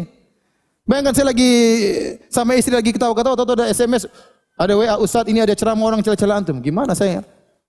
Saya jadi jengkel, istri saya kena kena susah juga gara-gara itu. Jadi kalau ada orang nggak suka sama ente, dan tidak mungkin anda harapkan kebaikan dia dengan kita, nggak usah pedulikan mereka. Nggak usah cari tahu kabar tentang mereka. Nggak usah dengar nama-nama mereka. Itu hanya membuat anda tidak bahagia. Biarin dia mengomongkan apa yang dia omongkan. Yang penting anda benar, nggak usah urus orang. Anda bahagia. Banyak kegiatan yang bisa Anda lakukan. Udah biarin aja. Tapi kalau ada omong celah sedikit, pusing, gelisah. Ya terus bagaimana? Ya. Ya usah. Sejauh mana Anda mengurusi mereka, sejauh itu pula Anda mendapatkan kemudaratan. Sejauh itu pula kebahagiaan Anda dicabut. Jadi ada orang nggak suka sudah, nggak usah, nggak usah sibuk dengan mereka. Taib yang sekarang yang keberapa? Yang berapa? 13 ya. 13 kurangi grup WhatsApp. Kurangi grup apa? WhatsApp. Jangan banyak-banyak grup ya. Ini hanya habis waktu ya. Sedikit tung tang ting tung tung tang ting tung tung tang ting tung lihat lagi tidur ting tang itu lagi pelukan sama istri ting tang sebentar sebentar. Kapan kita mau bahagia? Lagi kita ketawa sama anak-anak, eh sebentar, sebentar, ambilkan HP Abi, ambil Abi. Aduh, aduh, anak-anak jadi ketawa nggak jadi ketawa. Ya. Kurangi grup apa? WhatsApp. Ya. Ya. Sebisa mungkin left. Sebisa mungkin apa left? Grup WhatsApp kalau penting dalam kehidupan berapa sih? Taruhlah lima. Itu maksimal sudah. Ente jangan sok sibuk ente. Grup WhatsApp sampai 10, 20. Ente memang siapa ente? Ente presiden juga bukan. Terus ngapain grup WhatsApp sampai 20? Sebagian grup WhatsApp sampai banyak. Ente siapa ya akhi? Kayak orang penting di dunia ini. Ente nggak begitu penting kok. Santai aja. Gak usah banyak banget. grup WhatsApp sampai banyak. Hanya menyiksa diri. Menyiksa diri. Cukup lima oke okay lah paling banyak lima empat tiga. Saya grup WhatsApp berapa ya? Saya nih Ustadz ya. Grup WhatsApp Dewan Fatwa Al Irsyad satu. Kedua grup WhatsApp Halo Ustadz dua. Grup WhatsApp Mulazama anak-anak Libya tiga. Grup WhatsApp sama istri tercinta. Wis empat. Yang kelima apa ya? Cuma empat perasaan saya. Maksimal lima. Itu saya agak penting-penting sedikit ya. Karena orang-orang yang merasa yang kurang penting ngapain grup WhatsApp banyak-banyak? Mau bahagia kurang grup WhatsApp. Itu mengganggu. Dan mau di silent pun ingin apa? Ingin lihat. Sama aja. Ingin ingin lihat. Jadi ingin bahagia kurangi grup WhatsApp. Kemudian di antara hal yang buat bisa Anda bahagia. Uh, kalau tidak mampu beranikan menolak sejak awal. Ada orang minta sesuatu, Anda tidak mampu langsung bilang, mohon maaf saya tidak mampu, mohon maaf saya tidak bisa. Jangan kita beri harapan kepada dia, kita bilang insya Allah ternyata kita tidak mampu, akhirnya kita sibuk, akhirnya nggak enak sama dia, minta maaf di kemudian hari. Jangan, nggak mampu nggak mampu sudah. Beranikan diri untuk mengatakan tidak kalau memang tidak mampu. Jangan gantungkan orang. Ya. Jangan gantungkan orang kepada Anda. Ustaz bisakah Ustaz gini-gini? Oh, saya tidak bisa. Mohon maaf, saya enggak ada waktu, mohon maaf. Jangan bilang kemudian nanti kita atur kita akhirnya kita dia berharap sama kita dia tidak jadi-jadi. Kasihan. Bisa enggak kita bantu? Kalau enggak bisa bilang dia saya enggak bisa. Karena menggantungkan orang kepada kita membuat kita hidup gelisah akhirnya. Ditelepon lagi, ditelepon lagi, dicari lagi, kita menghindar lagi. Berarti tidak mampu. Mending dari awal bilang, saya tidak mampu. Kumpulan ibu-ibu ada yang ngajak, Bu kita mau jalan-jalan ke sini. Saya nggak bisa. Bilang aja nggak bisa. Oh bilang, oke oke nanti. Padahal kita tahu dalam hati kita kita nggak mampu. Akhirnya nanti kita ditagih kapan mau jalan-jalan, kapan mau ini, kapan mau anu. Bilang sejak awal saya tidak tidak bisa. Latih diri kita untuk berani menolak sejak awal daripada minta maaf di belakangan. Itu maksud saya. Ya, siapa pun. Ya. Taib di antaranya agar kita bahagia mudah memaafkan. Yang keberapa ini? Allah Subhanahu wa taala berfirman, "Wa inna sa'ata la'atiyatun fasfahi safhal jamil." Sungguhnya hari kiamat itu akan datang, maka maafkanlah dengan pemaafan yang indah. Allah ingatkan, ente hidup cuma sebentar. Bentar lagi hari kiamat. Atau ente mati, berarti kiamat bagi anda. Kalau udah mati sudah selesai. Ngapain hidup yang sebentar ini anda susahkan dengan dendam, dengan jengkel. Terkadang sakit dendam itu lebih menyakitkan daripada sakit kita diomongin orang. Orang mukul kita ya, sakit. Tapi kita dendam sama dia itu lebih sakit daripada badan kita yang bengkak gara-gara pukulan dia. Iya. Dan ini sakit berkepanjangan. Orang mukul kita mungkin bengkak, sakitnya seminggu, sebulan taruhlah hilang. Tapi dendam bisa bertahun-tahun kalau kita enggak segera memaafkan. Ya. Jadi jangan orang suka pendendam. Ya, jangan suka jadi pendendam ya.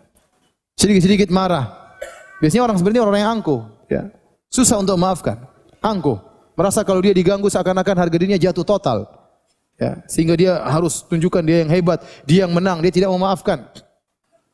Ya. Saya dulu punya kawan di kawan kuliah ya, suka dendam, menendam. Ada kawan saya punya masalah sama dia. Langsung dia marah, dia bilang, "Semoga Allah menyempitkan kuburannya." Ini orang belum mati padahal. dia sudah doakan, "Semoga Allah menyempitkan apa?" Kuburannya. Belum mati sudah doain cepat mati terus disempitkan apa? Kuburannya. Ngapain gitu? Ngapain? Ya.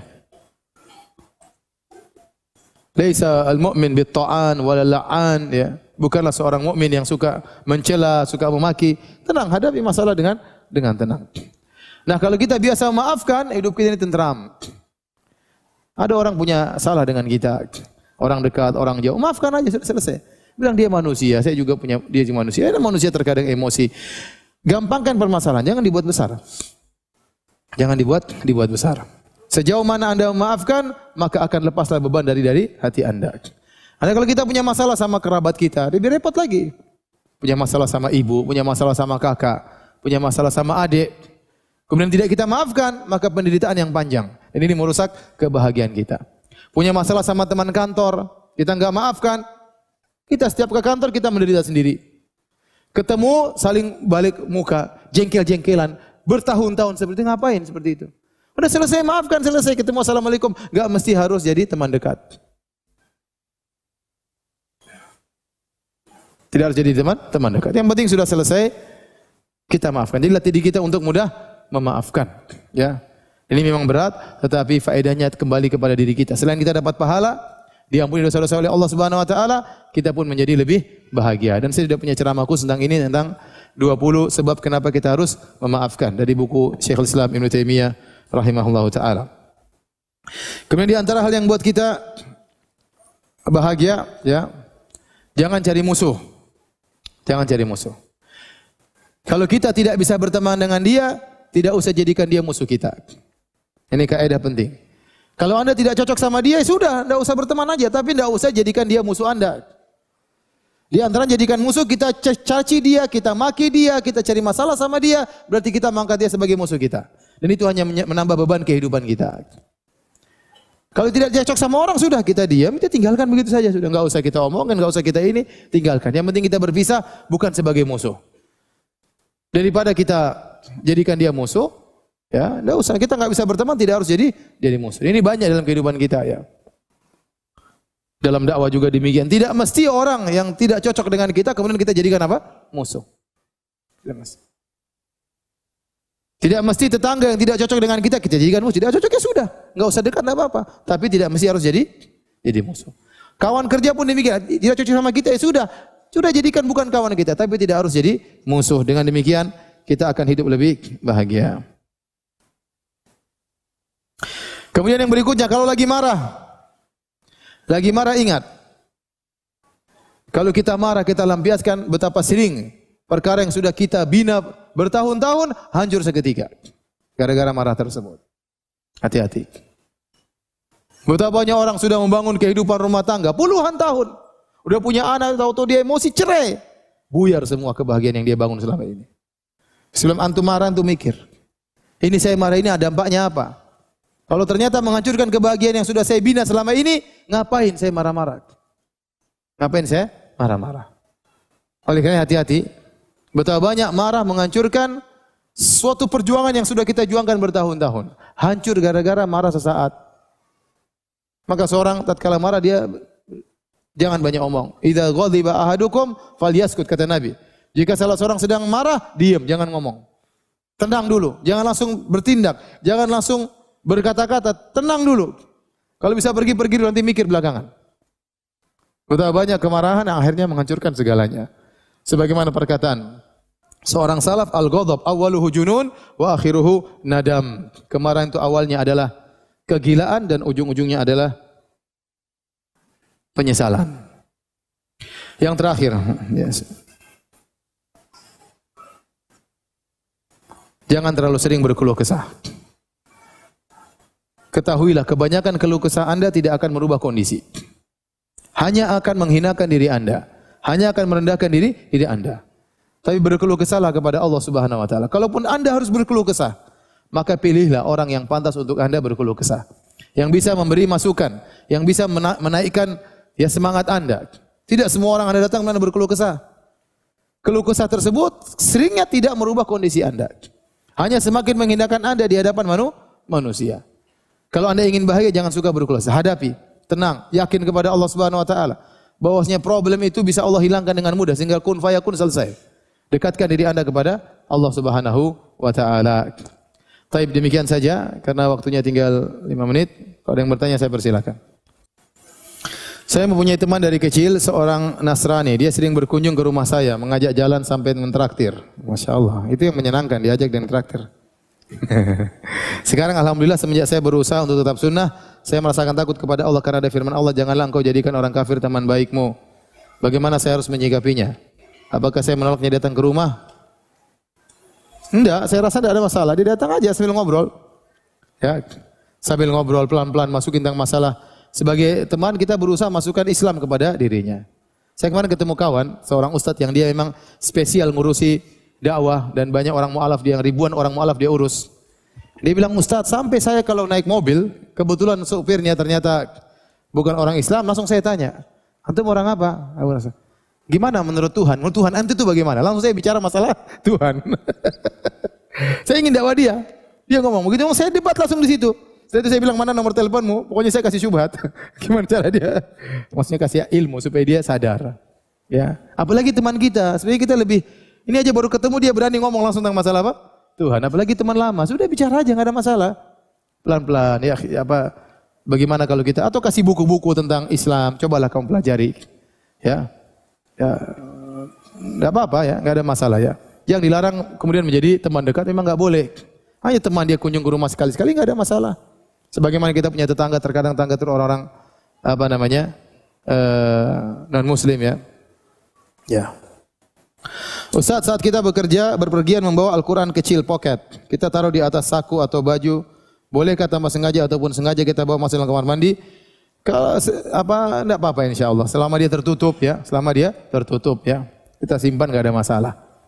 Karena kebanyakan terjadi kalau kita taruh di luar orang terkadang apa? Ngambil atau kita lupa. Akhirnya tertinggal ya. Kalau memang tersimpan dengan rapi, insya Allah enggak ada masalah. Ustadz, saya ditolak ta'aruf karena saya gendut. Apakah harus kurus dulu baru dapat jodoh? Usaha, kan namanya usaha. Ya udah kurus dulu. Ya, usaha ya. Nanti kalau udah berhasil gemuk enggak apa-apa. ya, namanya ya secara biasa orang suka yang lebih langsing ya. Itu biasa itu manusiawi ya. Manusiawi ya. Apalagi saingan banyak sekarang. Ini apa olahraga dulu kuruskan badan ya. Baru coba lagi ta'aruf ya. Insya Allah ada perubahannya. Bagaimana mengatasi orang yang suka banding-bandingkan dan menyesali seperti andaikan kau seperti si A atau si B. Nasihati percuma mas, tidak ada faedahnya. Percuma sayang, tidak ada faedahnya. Kau bandingkan saya dengan dia. Ya, saya tidak akan bisa pernah jadi apa? Dia. Ya. Takdirmu sudah begitu mas, sabar. ya nasihati nggak boleh seperti itu, menyakitkan hati. Suami bandingkan istrinya dengan istri orang lain, istri bandingkan suami dengan suami orang lain. Ya. Ini perkara yang sangat menyakitkan. Ya. Makanya di surga kelak di antara sifat-sifat bidadari, ya qasiratu tarf. Dia menundukkan pandangannya hanya melihat suaminya. Dia tidak pernah membandingkan suaminya dengan suami orang orang lain. Dan itu di antara uh, bentuk kebahagiaan. Bagaimana sikap kita menghadapi tetangga yang selalu pura-pura tidak melihat kami dan selalu minta ditegur terlebih dahulu? Ya sudah tegur aja dulu, nggak ada masalah. Enggak usah cari masalah, enggak usah ikut. Dia mau ditegur, tegur aja kan gampang aja. Assalamualaikum, udah. Biarin aja. Daripada nanti pulang itu enggak mau ditegur, enggak usah diurusin. Udah. Jangan tambah masalah di otak ente, sudah. Ada solusinya, kita tegur dulu, sudah laksanakan solusi itu. Biarin aja. Dia modelnya begitu, ya sudah. Nah, dia udah enggak, jangan tambah problem. Udahlah biarin aja. Dia sukanya begitu, ya sudah. Ada masalah. Ustaz saya baru setahun ini hijrah dan saya merasa bahagia dan tenang hidup seperti ini. Bagaimana cara agar tetap hidup seperti ini? Karena saya tidak mau hidup kembali seperti dulu. Banyak dosa. Ya udah bertahan, cari teman-teman yang baik, ikut pengajian. Hati-hati dengan perkara-perkara yang bisa mengingatkan kepada masa lalu. Hati-hati. Karena orang baru bertobat, setan ingin mengembalikan kita kepada masa masa lalu. Ya. Saya sendiri, saya cerita tentang saya sendiri. Saya dulu main musik. Sampai manggung-manggung. Terus saya tobat. Itu sampai berapa berapa kali saya sering mimpi main gitar dalam dalam mimpi. Bertahun-tahun itu bukan bertahun-tahun. Tahu-tahu bangun, alhamdulillah cuma mimpi. sering saya begitu, ya, sering saya begitu. Artinya setan berusaha untuk mengingatkan kita dengan masa masa lalu agar kita kembali. Dia tidak berhasil menggoda kita tatkala di alam sadar, dia ganggu dalam di alam apa mimpi. Nah, kalau kita ternyata punya kawan-kawan yang bisa membuat kita kembali masa lalu, blokir. Jangan bilang saya mau nasihati dia. Kalau ente tidak mampu, tidak usah blokir aja, lebih aman. Keselamatan agama lebih utama daripada pertemanan. Jadi segala hal yang bisa membuat kita kembali kepada masa lalu, tinggalkan. Kalau ente tahu main-main di kampung tersebut, ternyata muncul CLBK, cinta lama bersih kembali, jangan ke situ. Ini ada kisah romantis di kampung ini. Sudah jangan ke situ, ke kampung lain aja. Nanti kamu situ ingat masa lalu, akhirnya macam-macam, udah jangan. Segala hal yang buat kita bisa kembali masa lalu tinggalkan. Ustaz, bagaimana jika kita ingin berteman dengan seorang karena merasa iman kita merasa iman kita baik dengan dia, namun dia menjauh karena mungkin merasa kita bukan teman yang baik untuknya. Ya sudah cari yang lain. Teman masih banyak ya. Jangan baper, sudah selesai maksudnya. Jangan tambah masalah. Dia nggak mau ya sudah, nanti ngapain paksa-paksa? Eh saya mau jadi teman ente, dia nggak mau ya sudah. santai aja, santai, nggak usah. Jangan cari masalah. Ustaz sebenarnya kalau kita sholat malam itu sebaiknya dilakukan sendiri atau berjamaah suami istri. Sesekali suami istri baik, tapi seringnya sendirian. Lebih utama apa? Sendirian. Karena kita butuh khalwat. Tapi sekali berjamaah dengan istri atau yang lainnya boleh sesekali. Sebagaimana Nabi SAW pernah berjamaah dengan sebagian sahabat. Dengan Hudzaifah, dengan Ibnu Abbas, dengan sahabat yang lain. Tetapi seringnya adalah sendirian. Ustaz, bolehkah kita menyungguh orang sakit non muslim? Boleh. Termasuk kemanusiaan, enggak ada masalah. Apa kita diperbolehkan mendoakannya? Boleh perkara kita doakan semoga cepat sembuh, ada masalah. Semoga dapat hidayah, enggak ada masalah. Ya, enggak ada masalah. Ada orang miskin lapar, kita kasih makan atau tidak? Orang kafir kelaparan, kita kasih makan atau tidak? Sama aja kan berarti kita ingin dia hidup, itu tidak? Iya tidak? Ah, ini orang kafir mati aja kan enggak enggak juga. Dan bersedekah sama orang kafir itu ijma boleh. Selama dia bukan kafir harbi, bukan orang kafir yang menyerang agama kita. Di antara dalilnya Allah berfirman, "Wa yut'imuna ta'ama ala hubbihi miskinan wa yatiman wa asira." Dan mereka memberi makanan yang mereka sukai kepada orang miskin, kepada anak yatim dan kepada tawanan perang. Tawanan perang itu agamanya lain. Itu dipraktikkan oleh para sahabat. Sampai para sahabat waktu dalam perang Badar, mereka menawan orang-orang kafir Quraisy. Dan makanan yang paling enak bagi mereka adalah roti, gandum, korma nomor dua. Ya. Tapi karena mereka tahu Nabi menyuruh mereka berbuat baik kepada tawanan, sehingga mereka kasih gandum kepada kepada tawanan. Mereka makan korma. Sampai tawanan tersebut sampai malu. Bagaimana kita ditawan, terus makanan enak dikasih kepada kita, yang ngasih makannya kurang kurang enak. Ya. Seperti kita nawan orang, kita bawa nasi, ada kambing, ada tempe. Kemudian kambingnya kita kasih dia, kita makan tempe. Yang dikasih kambing kan gak enak. Gimana masa kita sudah ditolong malah dikasih kambing, dia makan tempe. Itu dipraktikkan sahabat terhadap tawanan orang kafir. Jadi tidak apa-apa kalau ada orang kafir kita jenguk, kita doain semoga cepat sembuh, semoga dapat hidayah, ya tidak ada masalah. Sebagai bentuk kemanusiaan. Kalau kita bisa sisipkan dakwah lebih baik. Ustaz seberapa penting olahraga memanah untuk ibu-ibu? Enggak lah, ibu-ibu enggak Enggak usah mana-mana lah. Saya tidak menganjurkan ya. Bawa mana-mana. Olahraga yang lain, olahraga yang menyenangkan bapak-bapak gimana caranya? yang penting sehat ibu-ibu jalan pagi kayak apa kayak senam kayak di antara ibu-ibu. Nah, bikin sekali-sekali seminggu sekali ngumpul senam bareng-bareng ya. Daripada di tengah jalan putar musik kemudian dilihat oleh para laki dengan baju yang membentuk tubuh ya jangan. Yang penting ibu-ibu kumpul di mana ya senam, kan sebentar cuma ketemu, senam satu jam pulang. Jangan ketemu, senam satu jam, ngobrol lima jam. Ustaz, seorang laki-laki menggunakan cincin di jari manis, apakah dibolehkan? Ya. Yang tidak boleh ini dua ya. Jari apa? Tunjuk dengan jari jari tengah. Definisi saudara dalam tersenyum, apakah lawan jenis yang bukan mahram terhitung? Oleh siapa saja kita tidak boleh tersenyum, apakah ada batasannya? Kalau senyum menimbulkan fitnah jangan. Asalnya senyum kepada siapa saja, ya. Tapi kalau kita kira-kira menimbulkan fitnah, maka jangan. Ya. Contoh seorang ikhwan seorang ketemu di di mall, teng teng teng teng. Teng. Ah, itu menimbulkan fitnah. Jangan tiba-tiba stop sebentar, stop berhenti sebentar, kemudian saling berhadapan, kemudian saling apa? Senyum. Wah, ini bahaya kalau begitu. Tapi kalau biasa-biasa ketemu ibu-ibu, ketemu bapak-bapak, senyum biasa nggak ada masalah. Ya mending tidak menimbulkan apa? Fitnah. Ya bisa menimbulkan fitnah tidak kita bisa rasakan ini bisa menimbulkan fitnah atau tidak. Dia sendiri kita sendiri terkadang bisa menimbulkan apa? Fitnah. Kita ketika berniat bersedekah dengan harta terkadang ada bisikan-bisikan syaitan seperti tambahkan jumlah sedekah itu. Ah kamu berbuat itu karena ingin pujian dan sebagainya. Bagaimana kita menghadapi hal tersebut? Padahal awalnya kita sudah berniat lillahi ta'ala. Kalau ada setan bilang kamu riak, tambah sedekahnya. Ya. Enak aja setan, saya ikhlas kok tambah sedekahnya. Bikin biar setan tambah jengkel ya. Cuek aja. Ya. Tapi demikian saja kajian kita. Eh, kurang lebih saya mohon maaf. Semoga Allah Subhanahu wa taala menjadikan kehidupan kita semua lebih bermakna di dunia terlebih lagi di akhirat kala. Subhanakallah bihamdik asyhadu an la ilaha illa anta astaghfiruka wa atubu. Assalamualaikum warahmatullahi wabarakatuh.